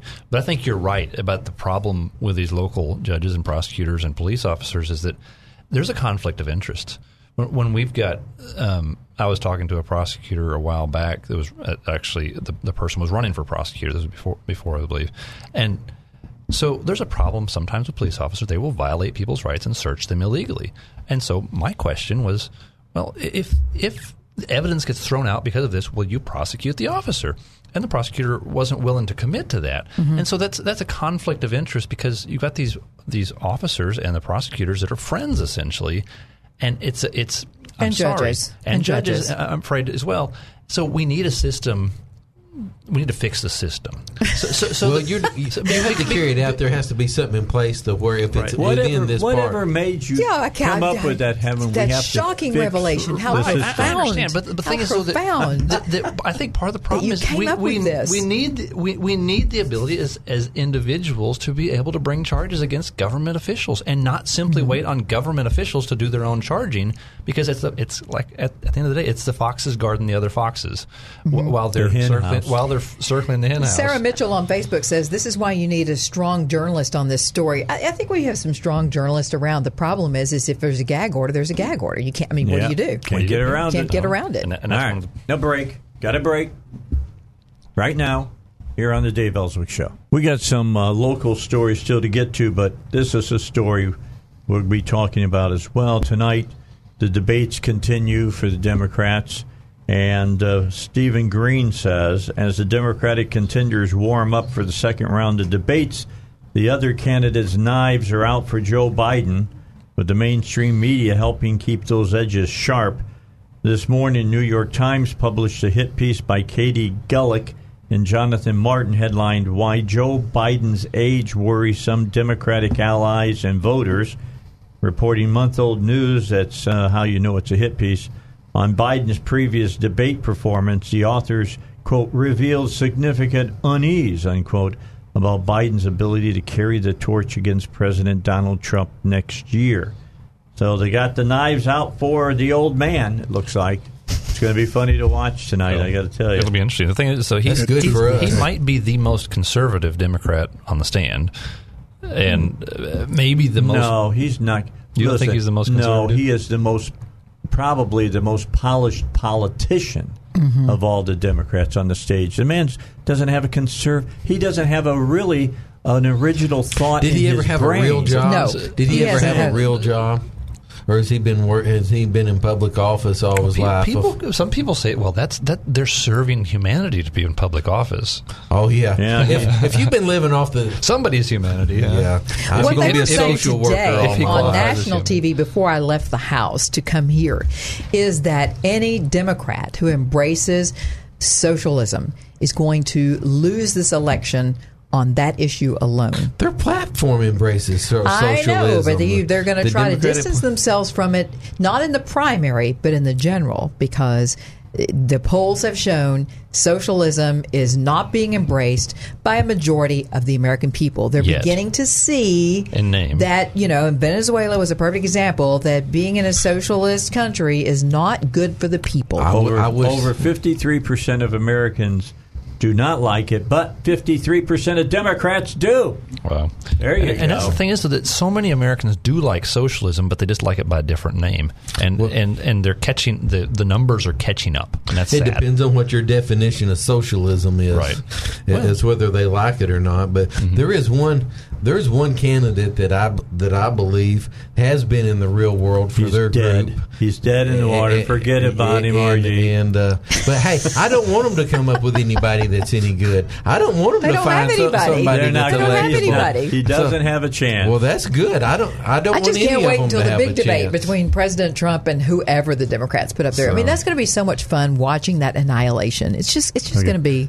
I'm going to let Jan read this. We're going to talk about this in the next hour. Read that headline. Okay. Study: Green New Deal would cost some states. Uh It went oh, away. your fingers. Jillions of dollars. was- I remember yeah. what you said. It was, qua- was it quadrillions? I didn't even know there was such a thing. Yeah, What- a quadrillion. quadrillion That's more than the, money. the highest Is that- trillion. That's right? over a trillion dollars. That's Yeah. a Is the next trillion, number over a trillion trillion? dollars, I think, or something like that. I don't have that much in savings. It's a, you don't. That's not what I heard. Last That's I not checked what I my, heard. mine, I didn't have that as well. Regions would really get upset with me if I tried to write a check on that. Anyway, we're going to come back after the news. That's coming up. If you're watching, we're going to give you that information. We got a lot of other information. We got a local politician here uh, down around Hot Springs by the name of uh, State Representative Mickey Gates. He had a run in with the uh, tax people here in the state. We'll talk about what's happened with that. And uh, what else did I have here? I had something else here that I wanted to talk about. We, we're going. We're still waiting to hear from the KAIT uh, reporter on the Linda Collins Smith uh, uh, trial. case. That's uh, getting ready to begin. So once we get back from all of that, we will talk about it here on the Dave Elswick Show. But first, catch up what's going on the uh, on in the world. Apple made their projections a little bit over, so Wall Street's happy.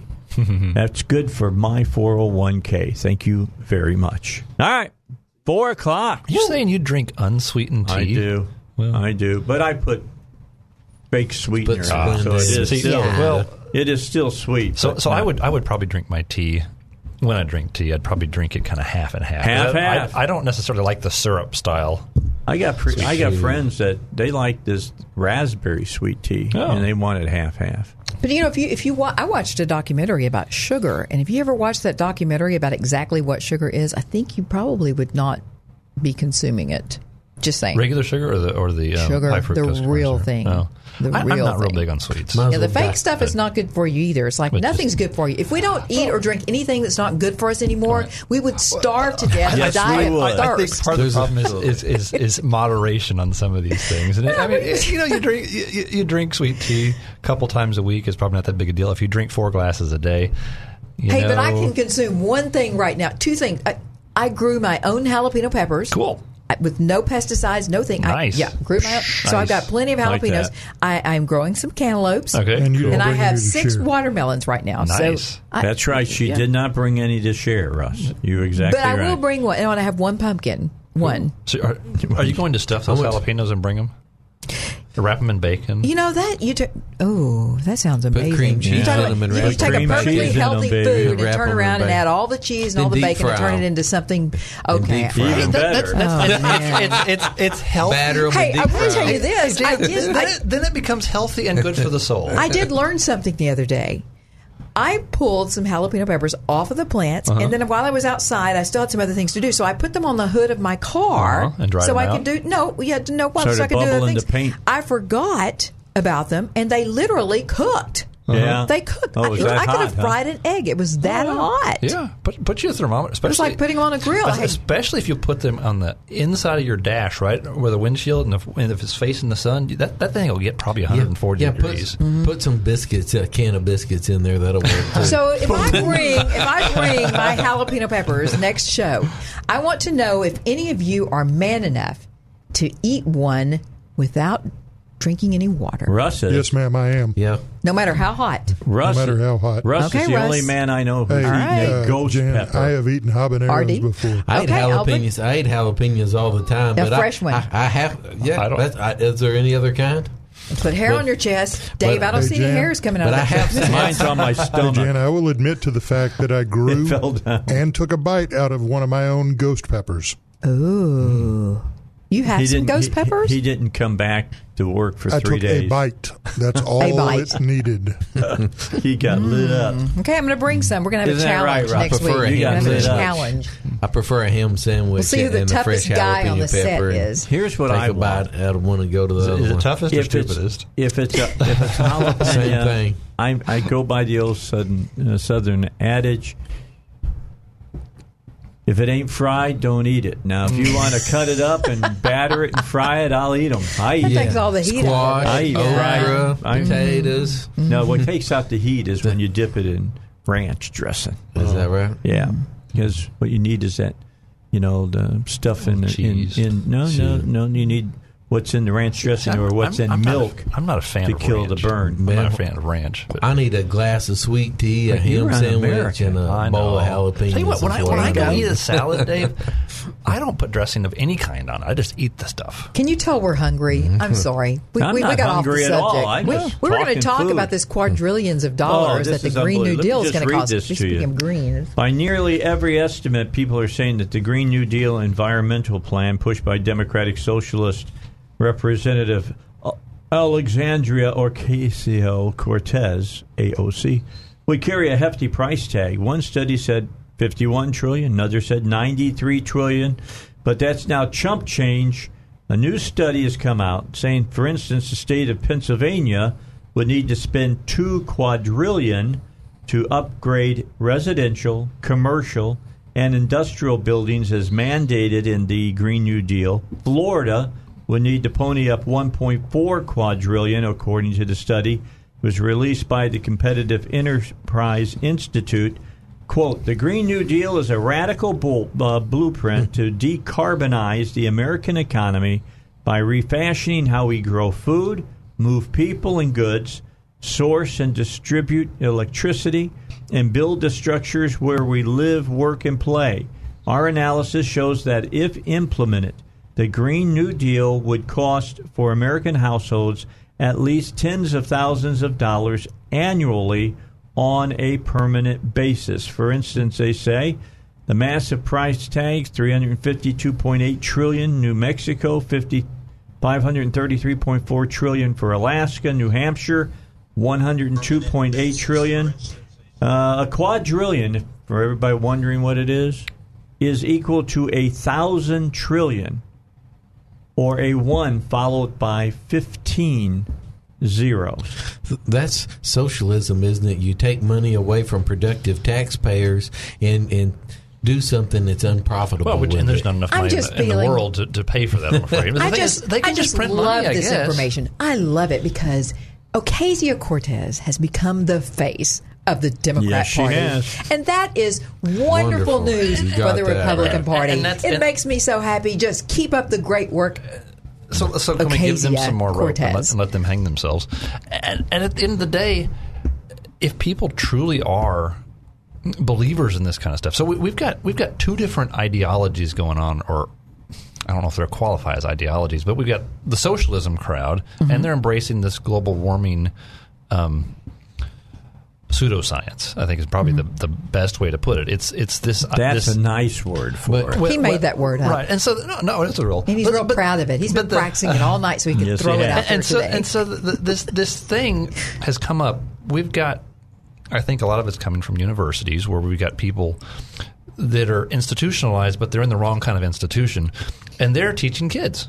They're, mm-hmm. they're taking kids who are, are, you know, kids are supposed to be ignorant. That's how, that's how they are by the time they're uh, 8, 19, 20 years old. A lot of them are not terribly smart. So you put them in college where professional indoctrinators come along and they, they teach them to think stuff that is just garbage. Well, See, you I know, we're, and- money and is important. sci- This is a really important science. issue, but can we get back to what's really important? Jalapeno peppers. Dennis Vine says on Facebook, Go. he says, chill, chili. Yep, he says, I dehydrate the fresh jalapenos, dehydrate them, freeze them, and then crush them up for chili. Hmm. That's a good idea. good. I tell you what, talking about this Green New Deal, things just like this happen in the state of Arkansas all the time. People talk about the Green New Deal. We're doing it all the time. Let's look at our tire bill for the state of Arkansas. Okay, tires are bad. They tires do absolutely nothing in our landfill. They are just fine in the landfill, and they're about two or three percent of what we're putting in landfill. But tires somebody goes to a conference. inert. Yeah, somebody It's goes to a conference somewhere and they want to get a, a new plaque to put on their wall the next time they go to a conference. So they come to Arkansas and say, "We're going to tax the the people of Arkansas that buy tires and charge them, you know, two dollars every time a tire is put on a car and one dollar every time a tire is taken off. We're going to start a new government program. We're going to hire six of my buddies for ninety thousand dollars a year to run this new program. And by the way, it's going to be thirty-one pages long, and there's all everybody's got its certifications to drive a truck. They got to be certifications to operate the database system. They need a sticker And- on your truck. and and, and, And at the end if of the day, if you don't have it- a computer, you can't have a tire store.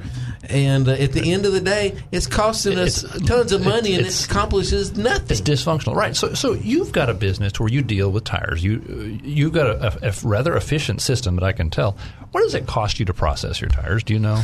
A couple Well, bucks, a dollar a piece, maybe fifty cents. a Nah, piece, I don't maybe? know. Seventy-five cents a tires. I Right. cut them up into quarters. Right, and so so the government can take the same process or, or take take the same issue that you're dealing with, and they can maybe make it cost about ten bucks, and it still won't work. Without a right? doubt. All right, let's go talk to Kenny here in North Little Rock. Kenny, what's up? Hey, Dave. What's uh, up? How's it going? Great to see y'all there with Jan and Paul and, and RD. Yeah. Um, wow, y'all have got, been talking about a lot. I, I I thought of a theme for tonight's Democrat debate. Uh, I believe it's uh, "Make America Baltimore Infested." Yeah, that's good. That's good. So, so Kenny, did you did you find did you figure out if there's going to be a watch party somewhere in Little Rock where we can go hang out and watch the well, um, the Democrat Party is going to clown show? at some place called Brewski's, but I don't know if I want to hang out with them or not because I was going to probably live stream and make some comments that they probably wouldn't agree with. But if y'all are hungry, I don't know if there's a, a local bar here in Central Arkansas we could watch it at. Uh, it starts at seven uh, for those who kind of want to entertain. Either way, whether I watch it at home or or with somewhere else, I'm going to drink Yuengling beer because they're supporters of Trump. Uh, so I may play, do a drinking game with that. Uh, you, somebody mentioned the, the talk about the Green New Deal. One of the things we've had here in Arkansas about that's called LM Wind Power. It was originally done under Beebe. They were given fourteen million dollars in tax credits and incentives to start up their company. And so, uh, and then when you see these uh, stupid pet projects, usually they have uh, they're they're a lot more expensive, and they're they're supposed to be like the Benton County Courthouse. The Libertarian Party there was able to uh, give a presentation to show that a lot less expensive than the tax increase they wanted for that. Uh, that's usually the reason why is they they want to have a bunch of going green, carbon neutral crap or LEED compliance stuff to make it more uh, environmentally friendly. So we Which have been doing the- parts of the Green New Deal down here. In the long run, I, I then, bet uh, you we could probably do some research and discover that it, it's not environmentally friendly. They're they're they're not exp- they're not they're co- not cost effective. I was I think I was saw, seeing a an article recently where some place had had had installed a bunch of um, a system for fully electric cars, and they finally did, did an, ener- an energy audit of, of some sort, and they discovered that well, you know what these electric cars are actually not as uh, they put out more carbon or carbon dioxide, I guess, than the than the diesel cars or the gasoline cars. I think, and so it's Yeah, these, it's a scam. Yeah, same thing with ethanol. It takes over a gallon of gasoline to make that. Uh, there's actually a tax increases coming up August 13th, where there are going to be more stupid pet projects. Uh, Poinsett County tried to do a jail ta- a tax, a sales tax for their jail in November 2018. The people voted it down, so they're trying to schedule the same thing again on on the time they think that people won't show up. And then Stark County and Highland School District, also on August 13th, they're trying to do a 4.0 millage tax increase for a creative arts center. And of Oh, course, wow. they don't care about the carbon footprint of that. They just want another. It's another stupid pet project uh, that big government wants here. I keep telling people to, to drain their local swamp. You know, they, they, everybody talks about AOC and the squad. Frank Scott Jr. is just as liberal as uh, Ocasio Cortez, uh, and you know he's just as anti-cop, higher tax, pro illegal immigration as, as Nancy Pelosi or any of the leftists. But he just kind of people for some reason haven't quite woken up that the, that I mean this state's going to vote for Trump probably in double digits, and same with Tom Cotton. But they need to focus on Cities. you know, the local politicians here. yeah, the cities are cesspools in, in so many cases. I think that they're just they're just county awful. governments are too.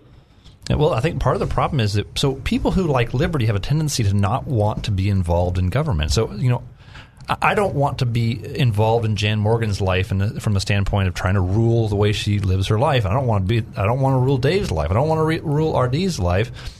I want us to be lib- I want us to have freedom, but so that kind of makes me tend to not want to to to run for office. Well, On the other hand, when when a Democrat or socialist looks at R.D. Hopper or Jan Morgan or That's because you have a misguided perception of what it is to be in office. Because so you're not you're not running to rule and- over and that's- people. that's- You are a public servant. Right, and you're running the- to but, serve But people. the thing is, though, that when when a, when a socialist looks at R.D. Hopper or Jan Morgan or myself, they say, you know what, we need to control these people, and therefore the best way for me to control these people is to run for office. yeah, the wrong attitude is we know better than you what is in your best and interest. that's so and so, so pervasive. Exactly. All right, Kenny, I got to let you go. I'm up against the break, brother. Sure. Thanks. Thanks, Thanks for for having me on. calling. All right, we'll talk to you later. Appreciate you calling in. Check in at any time. It's the Dave Elswick Show. Paul's here, Jan's here, RD's here, I'm here. We'll be back right after this. All right, back with you again uh, tonight. Don't forget, if you want to hurt yourself, um, turn on the debate with the Democrats. What time does it start? Um, It's from- seven. I'm thinking it seven seven, o'clock? seven o'clock, something like that. I don't think my gra- I have a crime watch meeting Are, tonight. hey, Russ, are they doing, I need to are clean they out my doing sock it all drawer tonight? tonight. Are they doing them all tonight, or are they are they going to do? Uh, There's two one nights tonight of it. and then two tonight, nights, yeah, because night, because it, uh, they still uh, got too many people. Yeah. Biden's not in it tonight. Tonight it's supposed to be a showdown between Elizabeth Warren and uh, what's it, Bernie? Yeah, Bernie okay. Sanders. and then tomorrow They're- night's between Harris. They're and they're the Biden leaders, again. so everybody's supposed to be attacking them tonight. Yeah. That's the way, and they're supposed to attack each other. But I've heard they're going to attack Biden yeah, because the long knives are out for Biden tonight Mm-hmm. at the sea. The drinking game, it's got to be in this somewhere. I'm just saying. Well, we have the Lonoke County Sheriff coming to the 16th, 16th Section Crime Watch meeting tonight. So uh. What's he we'll be talk supporting about. Uh, they've they've got a program to where they're helping uh, helping elderly people and delivering fans to people, and Mm-hmm. they're checking on people and asking for people if they know some. That's important during this hot weather. in this hot weather, if someone needs assistance. So that's something that a community organization like a Crime Watch can get together and ask if they know of people that need help. So the sheriff's good about coming and supporting us, and uh, we give money to the uh, sheriff's K9. We've given money for the K9 unit to help them take care of their K9 dogs, and they bring their K9s out and do a demonstration for us occasionally on how they look for drugs and stuff. So it's just the commu- a way for the community to support the sheriff's department and the sheriff's department to uh, give us information about what they're working on. You know, speaking of drugs, I was talking to a police officer uh, a couple of days ago, and he was talking about how in their agency uh, in Hot Springs now when they get out to handle or deal with a potential overdose case or drug related case, they have to put on these special gloves because of the fentanyl issue Yeah, in it can go Arkansas. right it will, ki- will kill. Yeah, it will Right, kill it an will. and they will get they will get reprimanded. They'll actually get punished by the law enforcement agency if they don't put those on as a precautionary But, you measure. know, I- when Isn't that sad? my- but it's well, come to that point where well, you fent- can't even. fent- fentanyl's very powerful. So Yes, it is. Back back when my, my father was still alive, he was suffering from cancer, and he, was his pain was really bad, and so I Mm-hmm. was actually helping administer fentanyl, oh, that's what's wrong with you. and we did wear gloves. And You did so- wear gloves. We did wear gloves, and so it, he, he he had patches, Mhm. but he had the I mean, fentanyl, the, the powerful stuff. It's it's really, and um, and so we did wear gloves with that, but but it's it's a powerful. Yeah, well, the scary thing about fentanyl is uh, the people who are buying it off the streets. I, I watched this documentary, uh, and the drug cartels that are bringing in cocaine or bringing in different kinds of drugs, and they're they're they're or heroin. They're actually uh, using fentanyl and heroin that they've cut so much that it's not as powerful. So they're adding fentanyl. And, and one of the dealers said, you know, I, I'm not sure how much fentanyl to put in this. I mean, these are these are regular guys, you know, trying to create a drug that's going to be powerful enough to sell, but not so powerful that it's going to kill people. right. And so, you know what they do? He said, "We, you know, I put just a little bit in." And then I let you know this old guy over here try it. See if if it doesn't survives. kill him, yeah, then I, I've got my recipe. This, these are the kinds of things that, that people are doing, and it amazes me that, that American citizens are buying this No, and stuff that's- that's- and injecting themselves that's- with, with they don't even know what's in it. And that's one of the dangerous things about black markets is that that, that you can't hold your dealer accountable. You can't, and so the, the- I think one of the one of the that's one of the dangers uh, of of outlawing almost anything really. And so I think you might have seen the same thing. During so are you the- one of those kind of guys that thinks that all drugs should just be Yes, and- legalized? and, and then we hold one people, of those. and then we hold people accountable. And so that, that's the problem. Is that one of the problems is we don't hold people accountable effectively, and so then we're afraid of actually ha- having liberty. But at the end of the day, though, when you have black markets, then there, there's there's people that will buy the stuff off the black market, and it's dangerous for them. And then also when you have when you have problems, they kill each other because when you when you put things into the black market. The inherent problem with that is that you can't go to the courts to settle your disputes. And one of the Mm-hmm. reasons why we have courts and we have government in general is because a lot of times it doesn't work out real well when people decide, you know what, that guy cheated me. I'm going to go cut his head off or I'm going to shoot him. That just doesn't work very well. So we set up courts, and that helps us to to um, uh, deal with issues with with cooler heads. Can you imagine, though, with the amount of drugs that are on the streets today and the amount of people in America That who are are so addicted? incredibly immature. Can you imagine what our court systems, how much we would be tied up dealing with that kind of crap? But here's my thing: if we're going to, and I know this sounds really cold. But I'm just going to be honest. This is the way I feel because my tax dollars are paying for the EMTs, 30 seconds. and paying for the Narcan doses that they are giving to people who repeatedly overdose. I say give everybody one chance, but if you're intent on overdosing continuously, then I shouldn't have to pay for that. Let them die. I don't think they should, I don't think they should have to pay for it anyway, but I think they should be able to. I think they should be required to pay it back. If somebody's that determined to die, let them. All right. We'll take a break with that, and we'll talk about it more when we come back. It's the Dave Elswick Show, but we've got news to get to right now. All right, so let's go back and talk about what Jan brought up and that Paul were talking about. And, uh, you know, they got this drug now that they can give people when they're ODing on opioids and stuff, and it will literally almost have bring back bring Lazarus back from the from dead. death, all yes. right? it's almost like a Lazarus thing. Here's the problem with this. I I don't know what the exact term is. It's a psychological studies that have been done, and they'll tell you that this is what happens. If you come up with some way of taking away the responsibility from people to make good decisions, they will make more bad decisions. For instance, you put airbags in a car, people will speed even faster. That's a proven fact. Same thing with seat belts. And uh, as Paul was saying during the break, even with insurance, you got that problem. If I came out, look, you got HIV, uh, people get HIV. Uh, you got people now that aren't worried about it because they got drugs to treat HIV, so they It's go out it's and, not and the have same death sentence like they, it well, they have Well, unprotected exactly- se- sex. Right. Same thing with syphilis. Same thing with gonorrhea. You can go on and on and on.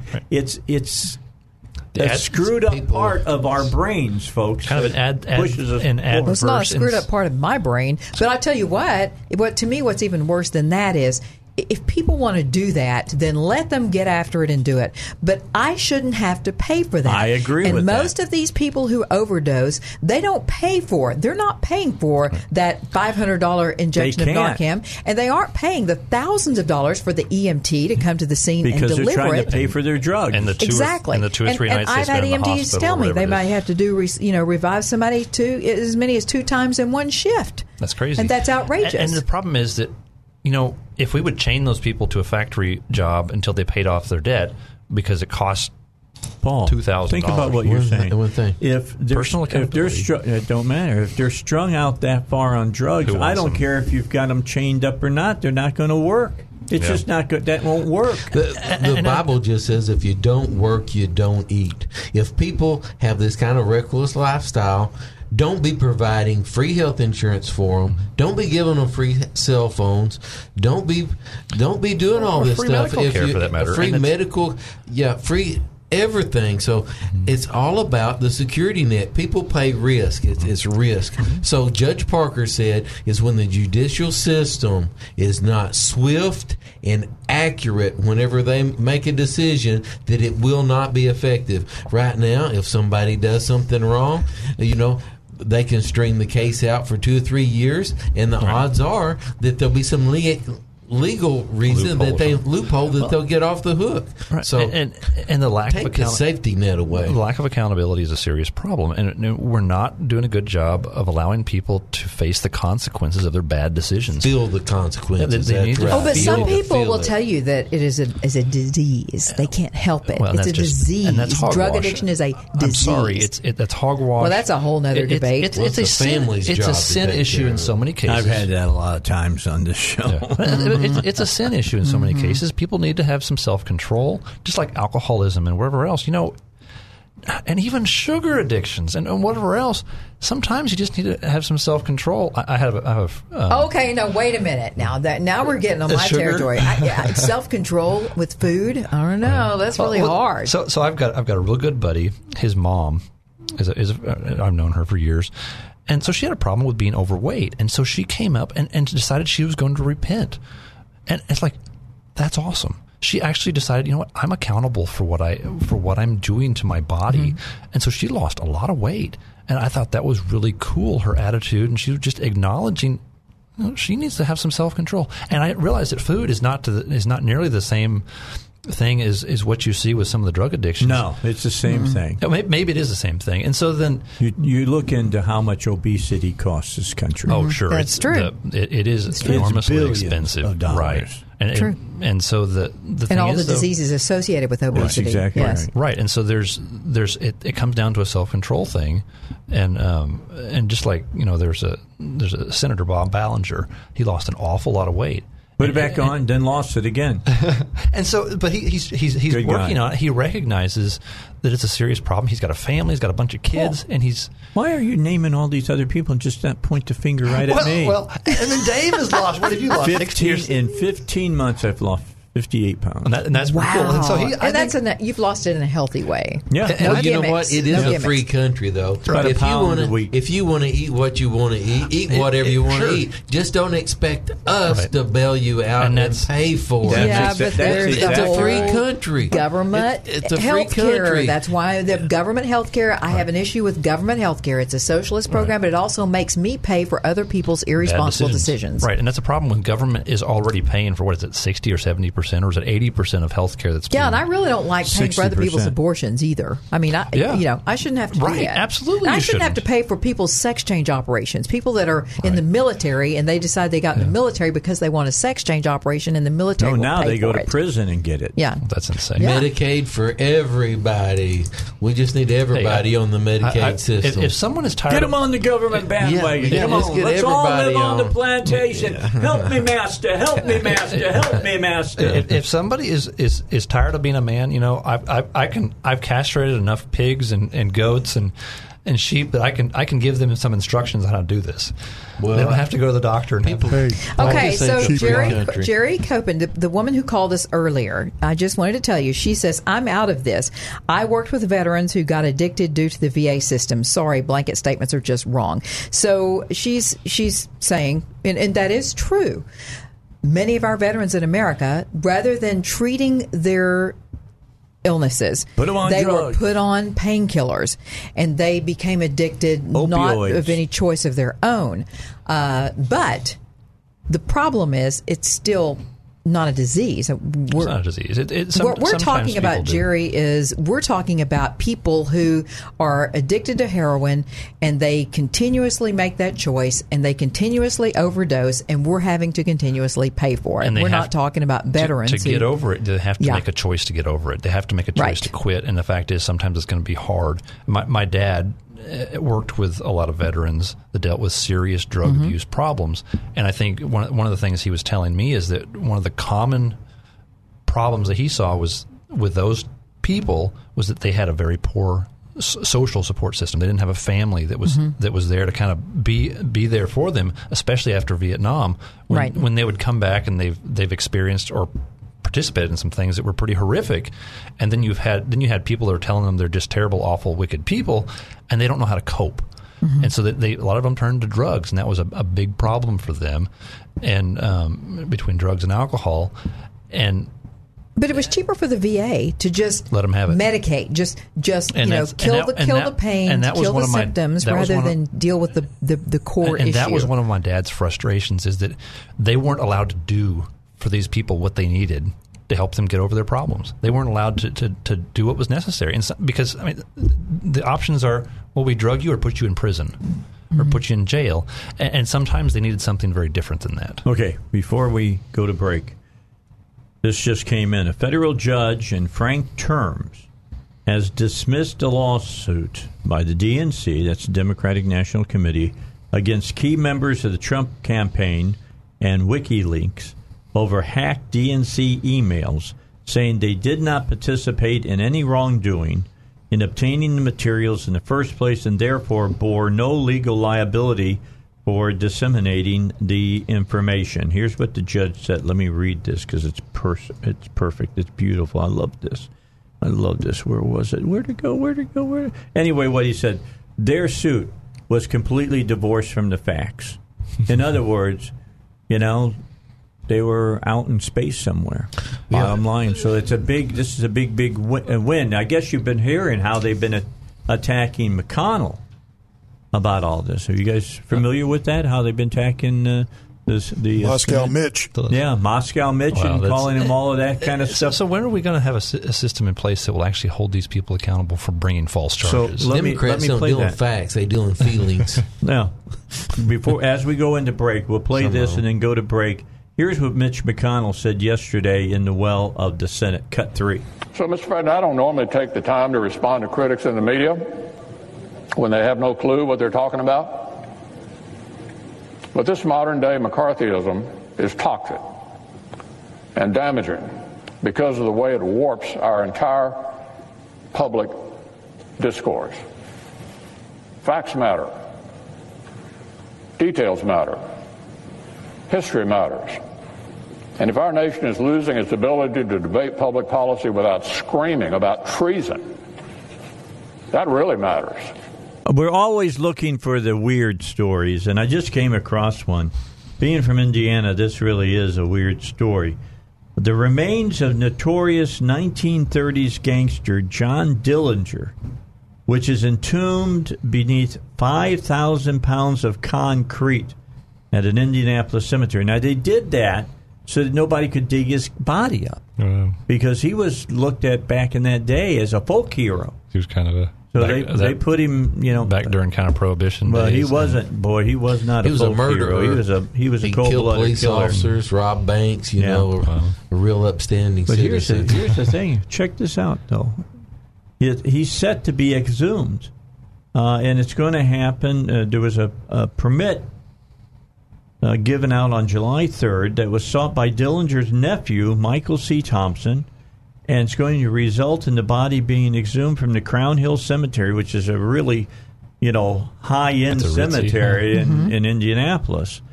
And they said that all of this is going to happen on September 16th. They're going to get his body out and put it back in, but there is no information regarding the plans and why they're doing it. Are they going Well, I bet you he just wants the gold jewelry and the rings. Mm-hmm. That's Are they going to put his body Maybe in he a- needs some money. they're Maybe gonna he needs People the- to make sure he's really dead. That's really uh-huh. him, and they didn't put, you know, uh-huh. like something like the, their other uncle Dave in there or something Let me like explain. that. Listen to this. When when Dillinger's body, you know about Bonnie and Clyde, right? I mean, Yeah, when, yeah. when Yeah. they were buried, hundreds of thousands of people showed up at their burials. They were just cold blooded murderers, right? Yeah. Wow. When Bad Dillinger's people, body was brought back to his birthplace in Mooresville, Indiana, where the Ku Klux Klan started, by the way. A, a crowd of nearly one uh, uh, ten thousand gathered to just catch a glimpse of his of his body. Really? What- d- Can I thought you had to have some sort of like investigative reason for exhuming bodies. It has I to go through no a court. idea. It's a major ordeal. You can't just This guy asked for it, and for whatever reason, the health department granted it. Wow. the health that ma- department yeah. gets to make that decision. Yeah, how bizarre is that? It's just it is weird. Now that conspiracies, I'm just you can build a conspiracy around is that. weird. Well, it, it, it. I just hate. I they're just gonna hate. they're gonna weigh his brain, whatever's left. I hate people making idols out of killers and people that are really bad people. Well, I'm not making an idolize them. idol. of him. I, I'm I, just I know gonna that. dig him up. Come on, it's I- how many I- years it- since he's been dead? Wow, what's Yeah. The 30s. I, I know you're not. I'm just saying. But you were talking about the people that showed I'm right. up. You're to, right, to Russ. bury Russ is saying stuff maybe like going to grind him up and smoke him. I don't know. I'm just saying. Wow. Who knows what they're doing? They I, might be making sure it's that's him. what he looked like, by the way. Maybe. Yeah. He wasn't a handsome guy. You know, Dillinger and all those guys. He had a whole gang, didn't he? He had a gang of people Oh, yeah, that he had run a around. gang, He had a yeah. gang. So uh, Oh, he's the folklore about that guy. You go to Crown Point, Indiana. You go down in the bottom floor of the courthouse, Mm-hmm. Crown Point, Indiana. They still have the jail cell Hmm. that he busted out of. That's where he carved. You all have all heard this. Yeah, carved he the escaped bar- twice. He Mhm. took out the bar of soap and carved it into a gun, polished it up with shoe polish, and Oh. escaped. Because he pointed at the guard. Yeah, the guard opened. guard the thought it was a gun. Thought it was a real gun. So I, I hate to, to Didn't know it, ruin but all he's your an all artist, y'all's too. there was fun. some smart. Okay. But you, you did tease uh, Yes. several times in the show that you were going to discuss the Mickey Gates issue, Representative Well- Mickey Gates, and we're down to we're just minutes we got away plenty from of time. Eight minutes. We can Eight talk minutes. about it. We got about Okay. eight minutes worth of stuff Okay, because so- he can't talk about it. No, he can't. We asked him to, and he can't. Yeah. And here's what he sent me. I'll read it to you so everybody can hear it. Here is it, Mickey, Mickey, Mickey, Mickey, Mickey, Mickey. I'm going. I'm looking through. Here it is. Got you. And he says, "I'm looking." Mickey, come on. Well, for those that while, while you're Go looking for that, for to update people who uh, Representative Gates was a, was arrested and charged last year uh, before he was reelected, actually for uh, not he was accused of not paying his taxes for years and years, um, and then you know he pled not guilty. Uh, then this is drug out, and then now he he pled no contest today. Uh, actually, yesterday, Yeah. and they are just reporting it today. But uh, and here's what he told me to read to you. Yes. Okay. According to the law, Act 346, it is not a conviction and is not to be considered as such. I'll be working with DFNA to resolve this matter. I have no plan on resigning. This, since this is an ongoing court proceeding, I have no public comment at this time. But here's the here's the thing, and and, and I like Representative Gates. I, I really do. He's a, he's he's got a good voting record. See, when I look at politicians, I. I, it's not personal with me. It's about how do you vote on issues. And if you're a Republican, I expect you to act and vote like one according to the Republican Party platform. So, and, and Representative Gates has a good voting record.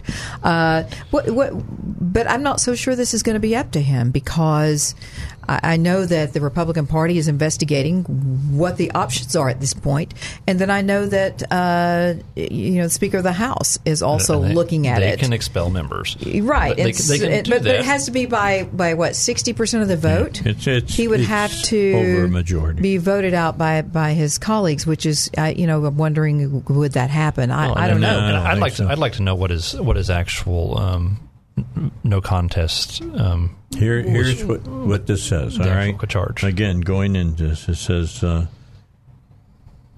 The accused uh, in Act 346 uh, does what is set out by the court, which is 6 months pro- or six years probation. Then the court shall enter the appropriate order dismissing the case, discharging the defendant, and expunging the record.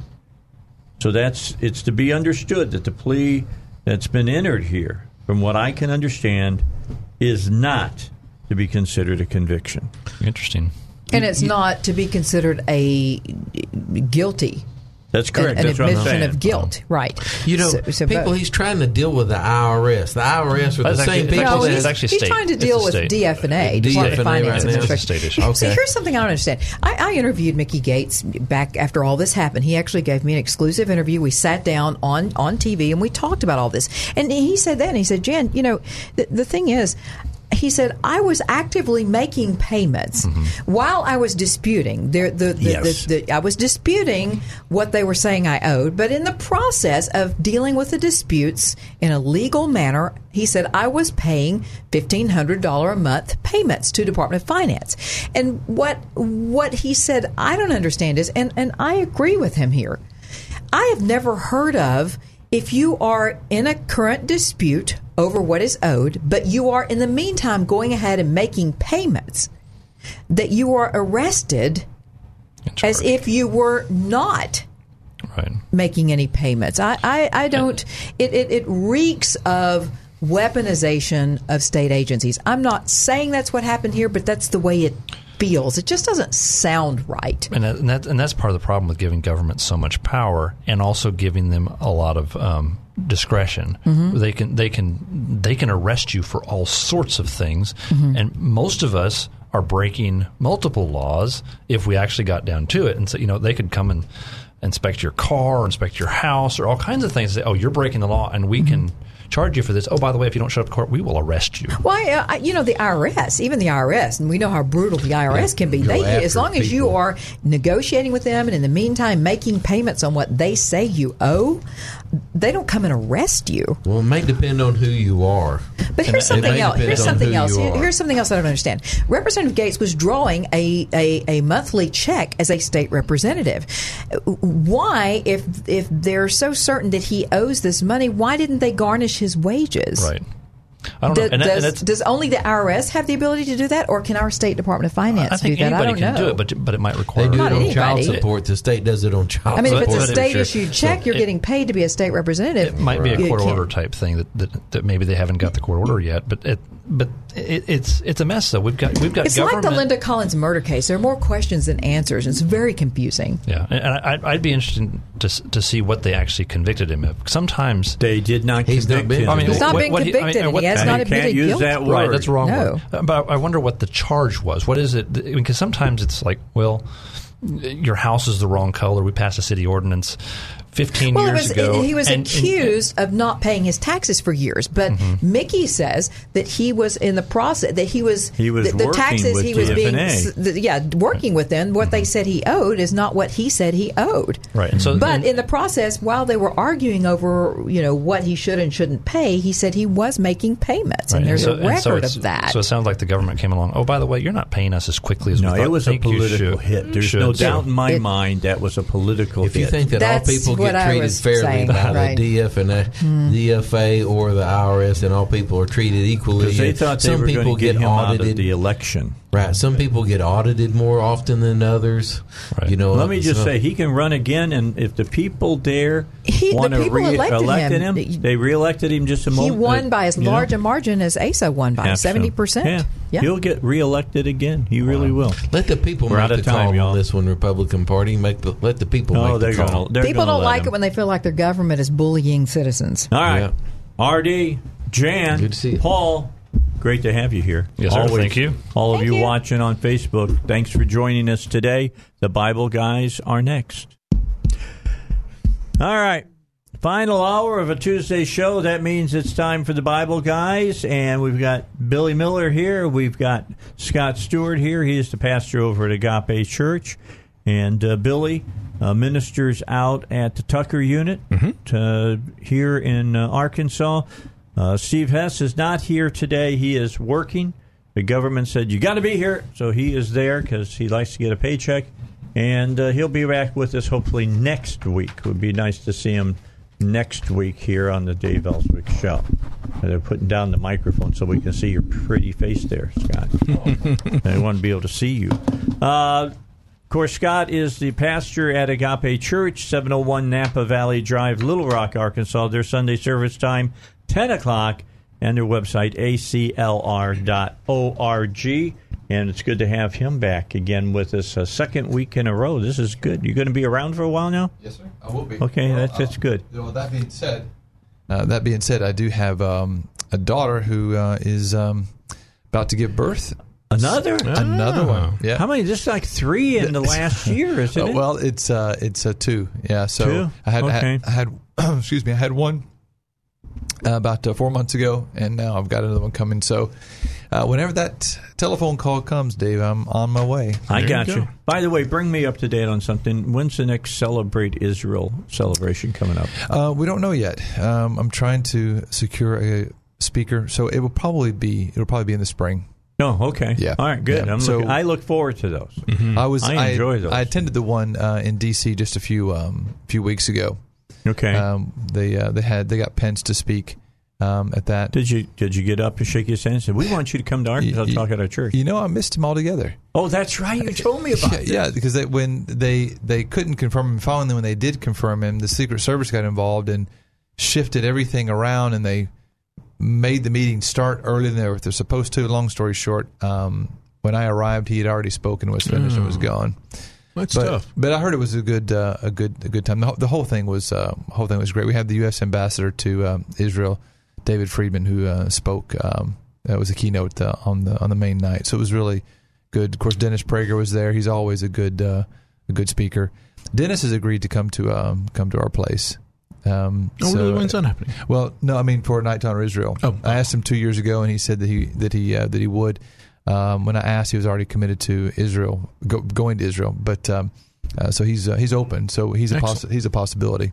No, but I I, I like Dennis. He's a Yeah. good. He's Yeah, a yeah, really he's good. It's speaker. very good, very good show. Yeah, he You know, does. He really, really does a good show. No He doubt did. about Uh, it. he did a pretty amazing job of testifying in front of Congress recently too. So I saw a clip Yeah. of that. Yeah, yeah. Um, his opening comments were not going to take up his full uh, his full five minutes, so he said, "Let me just set some things straight first. And I thought he did a pretty amazing job. So You know, he's just come out with something called is it the Reasonable Bible or something like that? It's a Mm, commentary. Yeah, The yeah. Rational Bible. the rational. The Rational Bible. That's right. Thank you, Russ. Yeah, he. I've I've got that. Oh, you do. Yeah, I have that, and I've had him on before to talk about his book on Exodus, which was very, very good. and he's working on one for Genesis right yes, now. Yes, right? is. Yeah, He's actually, I thought he'd already released Genesis. Oh, has he? He uh, released Exodus first. Right. And I've got a copy of Exodus in here, but uh, he was supposed, I thought he was supposed to have already re- released the Genesis version. Is this a commentary, Russ? They wrote. No, it's not really a commentary. It's it's Prager's looking at each book, Right. Because you know he's Jewish. Yeah. So don't expect it to Now- be a, a Christian What, commentary what I of heard, any kind. what I heard Russ say is that there used to be a copy of that in there in the booth, but there's one going home with me today. That's what. Oh, is that what oh, he you said? found it? Good. You found. I, you want it, I got another copy. I'd be happy to, there. Yeah. to, to to loan. Oh, oh. I was about to, To say. to loan. yeah, loan, To loan. to you. Oh man. All right. Make sure that we want to order it. Remember, uh, Bible guys at salemlr.com. We've had a lot of questions come in. We'll start off with one that went directly to uh, the pastor. I was in discussion with a brother in the Lord the other day who asked me if I believed in open theism. I didn't know what that was and was hoping you could shed some light on it for me. Also, can you explain millennialism? Molinism. Molinism as well. I think we talked about this before. Does it have something to do with Calvinism? Right. Um, okay, so I would expect the reason why these questions are coming because they got into a discussion. The overall discussion was probably about uh, Calvinism. Um, open theism is um, basically it's these are all competing theo- theologies uh, towards um, the nature of God and how He deals with man. So open theism, I think, is a crazy thing. But open theism basically is that God started this this ball rolling, Right. but doesn't quite know himself how it's all going to roll out. Right. So he learns basically. which I find offensive. Yeah, yeah, I do too. That is to deny that God knows the beginning from the end, which is direct violation of Scripture. hmm And what they'll do is they'll, say- they'll That's say, what an agnostic believes. Yeah, uh, well, Uh, not not far off. n- not far off. I mean, basically. Well, you know, they they they they say things like, um, "Is is Jesus God?" Yes, of course. But did Jesus have to learn? Yeah. To be It- God? To be God. Well, Yeah. well, when Jesus Jesus was born, the Bible says, and he he learned obedience through those things which he suffered. Right. So they're saying, well, if Jesus is God and Jesus had to learn, then it possibly exists that God Himself doesn't predestine you to do something or determine you to do something. Instead, God God could know, but He willingly has blocked that off from Himself and just allowed time oh, to roll. Now, So now, they- now you're with me. I understand. I've heard this before. yeah, now. yeah. So it's called when you went open theism, and then and then Molinism um, comes from a Jesuit priest called I think his last name was Molina. That's where we get the word Molinism. Molinism. right? And he kind of um, sandwiches himself in between Arminianism and Calvinism. So Calvin believes everything is predestined. A dust particle doesn't float in the air without God determining its trajectory. Um, Arminianism says basically God's given you a free will. God knows what you're going to choose, but He gives you a free will to decide. Right. Molinism, on the other hand, if I know if I understand this correctly, Molinism basically says it kind of tries to make both work. So Yeah. it, so it says you do have free will, but what God has done is God has God puts people in positions knowing what they would decide to do if faced with a certain situation. In other words, when Jesus was brought before Pilate, God allowed Pilate to be the leader because he knew that No, Pilate Pilate, would would, react. condemn him. Sure. So he certain men were not elevated. What does the Bible say? God raises up some leaders and God puts down leaders. So he puts the leader in place knowing that Pilate would condemn Jesus. Right. Um, and so what happens, and God is able to determine what happens, but leaves free will up to the people who are making the decision. Something does that make sense? Yeah, yeah, and they're really it's an attempt to deal with some some difficult passages of scripture. To be real honest, there are some things which would seem to indicate that there is some predestination at work. Uh, I think if you'll go do the research, you'll find that that is always has to do with once someone has made a decision to be a uh, a follower of God, then the works and the thing they're thing they're then called to do seems to be predestined, not necessarily their salvation to begin with. And things uh, we do see some instances where it's um, you know God very clearly saying uh, and. Dealing with uh, Pharaoh is one of those. There are instances where it says Pharaoh hardened his heart, and instances where it says God hardened Pharaoh's heart. Um, and we as people can get really messed up on some of that stuff and want to go, well, how do we just smooth all this over and make it uh, perfectly rational in our minds? Um, this is a mistake to try to make God rational in our minds to begin with. Uh, Sure. it's an infinite God whose ways are way above mine. But secondarily, we can create some really weird stuff the moment we start trying to make everything in the Bible make sense to my mind. I think that when people misunderstand the the function of prophecy, you can get into this too. Because when they'll say things like, "Well, God prophesied it, so it has to happen," so therefore, Right. how unfair is it of Right, God for right. Judas? I mean, God said Judas was going to betray uh, Jesus, and so he So had to obviously, do it. God, yeah, obviously, God made Judas do that. Right. When prophecy really is not, it doesn't make anything happen. Prophecy Right. merely looks through time and sees what's going to happen. Then God goes backwards in time, Right. shows a man, and he says, Ooh, this is what's going to happen in the future. The way I always describe prophet, prophecy and recording prophecy is in the context of having watched a movie. One of my favorite movies is The Martian. Uh, I don't have to prophesy to tell you how that movie ends. I've seen it already. Yeah. And man's history from God's point of view is exactly the same thing. God Mm-hmm. only has to take and, and redirect his gaze from the beginning of my life to the end of my life to already tell you what's going to happen. Yes, he is a God of knowledge, experiential knowledge. He has looked at my life and said, This is how Billy Miller turns out. But that is not God forcing me down that path. It's just that he already knows my beginning from my end and how it's going to look. And for him to tell someone, Hey, here's how Billy ends, it is not forcing me to follow that path. For him, it's just history already. He's already seen the end of the movie. Absolutely. Yeah. All right. Next question goes All right. along with the first question. All right. So Okay. fir- second question like the first question. All right. Here you go. In theological terms, what does egalitarianism and complementary. Com- go ahead. Complementarianism. Okay. Mean to you guys within the traditional framework of your respective churches? And I'd also like to hear how Dave's church interprets this as well as the Bible guys. Well, I don't know how my church feels about that. I don't have Rick Bezet here. Yeah. Rick Bezet is the lead pastor of New Life Church. Maybe I can get him to come on sometime and he'll join the Bible guys and he can be part of this as well. But bottom line, let's talk with you guys. First of all, what does each of these terms mean? Right. Uh, egalitarianism basically means equality, um, and it's the way that the sexes would relate to each other. So, um, if I, if we were an, an egalitarian or egalitarian church, basically what we would, we would believe is that whatever God's role for a man is is the same as his role for a woman. Uh, complementarianism means, on the other hand, that God has created man and women to complement each other, not to be the same as, but to be diverse and therefore complement each other. Okay, so let me just jump in and just say here's Dave's view of that. Mm-hmm. Complementing, complementing would be the way I would see it because that's what the Bible preaches. Right. Period. That's the truth of the matter. Right. Right. And, but but He so- made Adam a helpmate. Right. Yeah. Thank you. And that I think that is the the biblical way. Um, the, and as far as from our church tradition, what we do at Agape Church, we are a complementarian church. Um, we believe that men and women are equal in the eyes of God. That's correct. Yes. Equal in value, equal in Yep. worth. Yep. But we're not the same.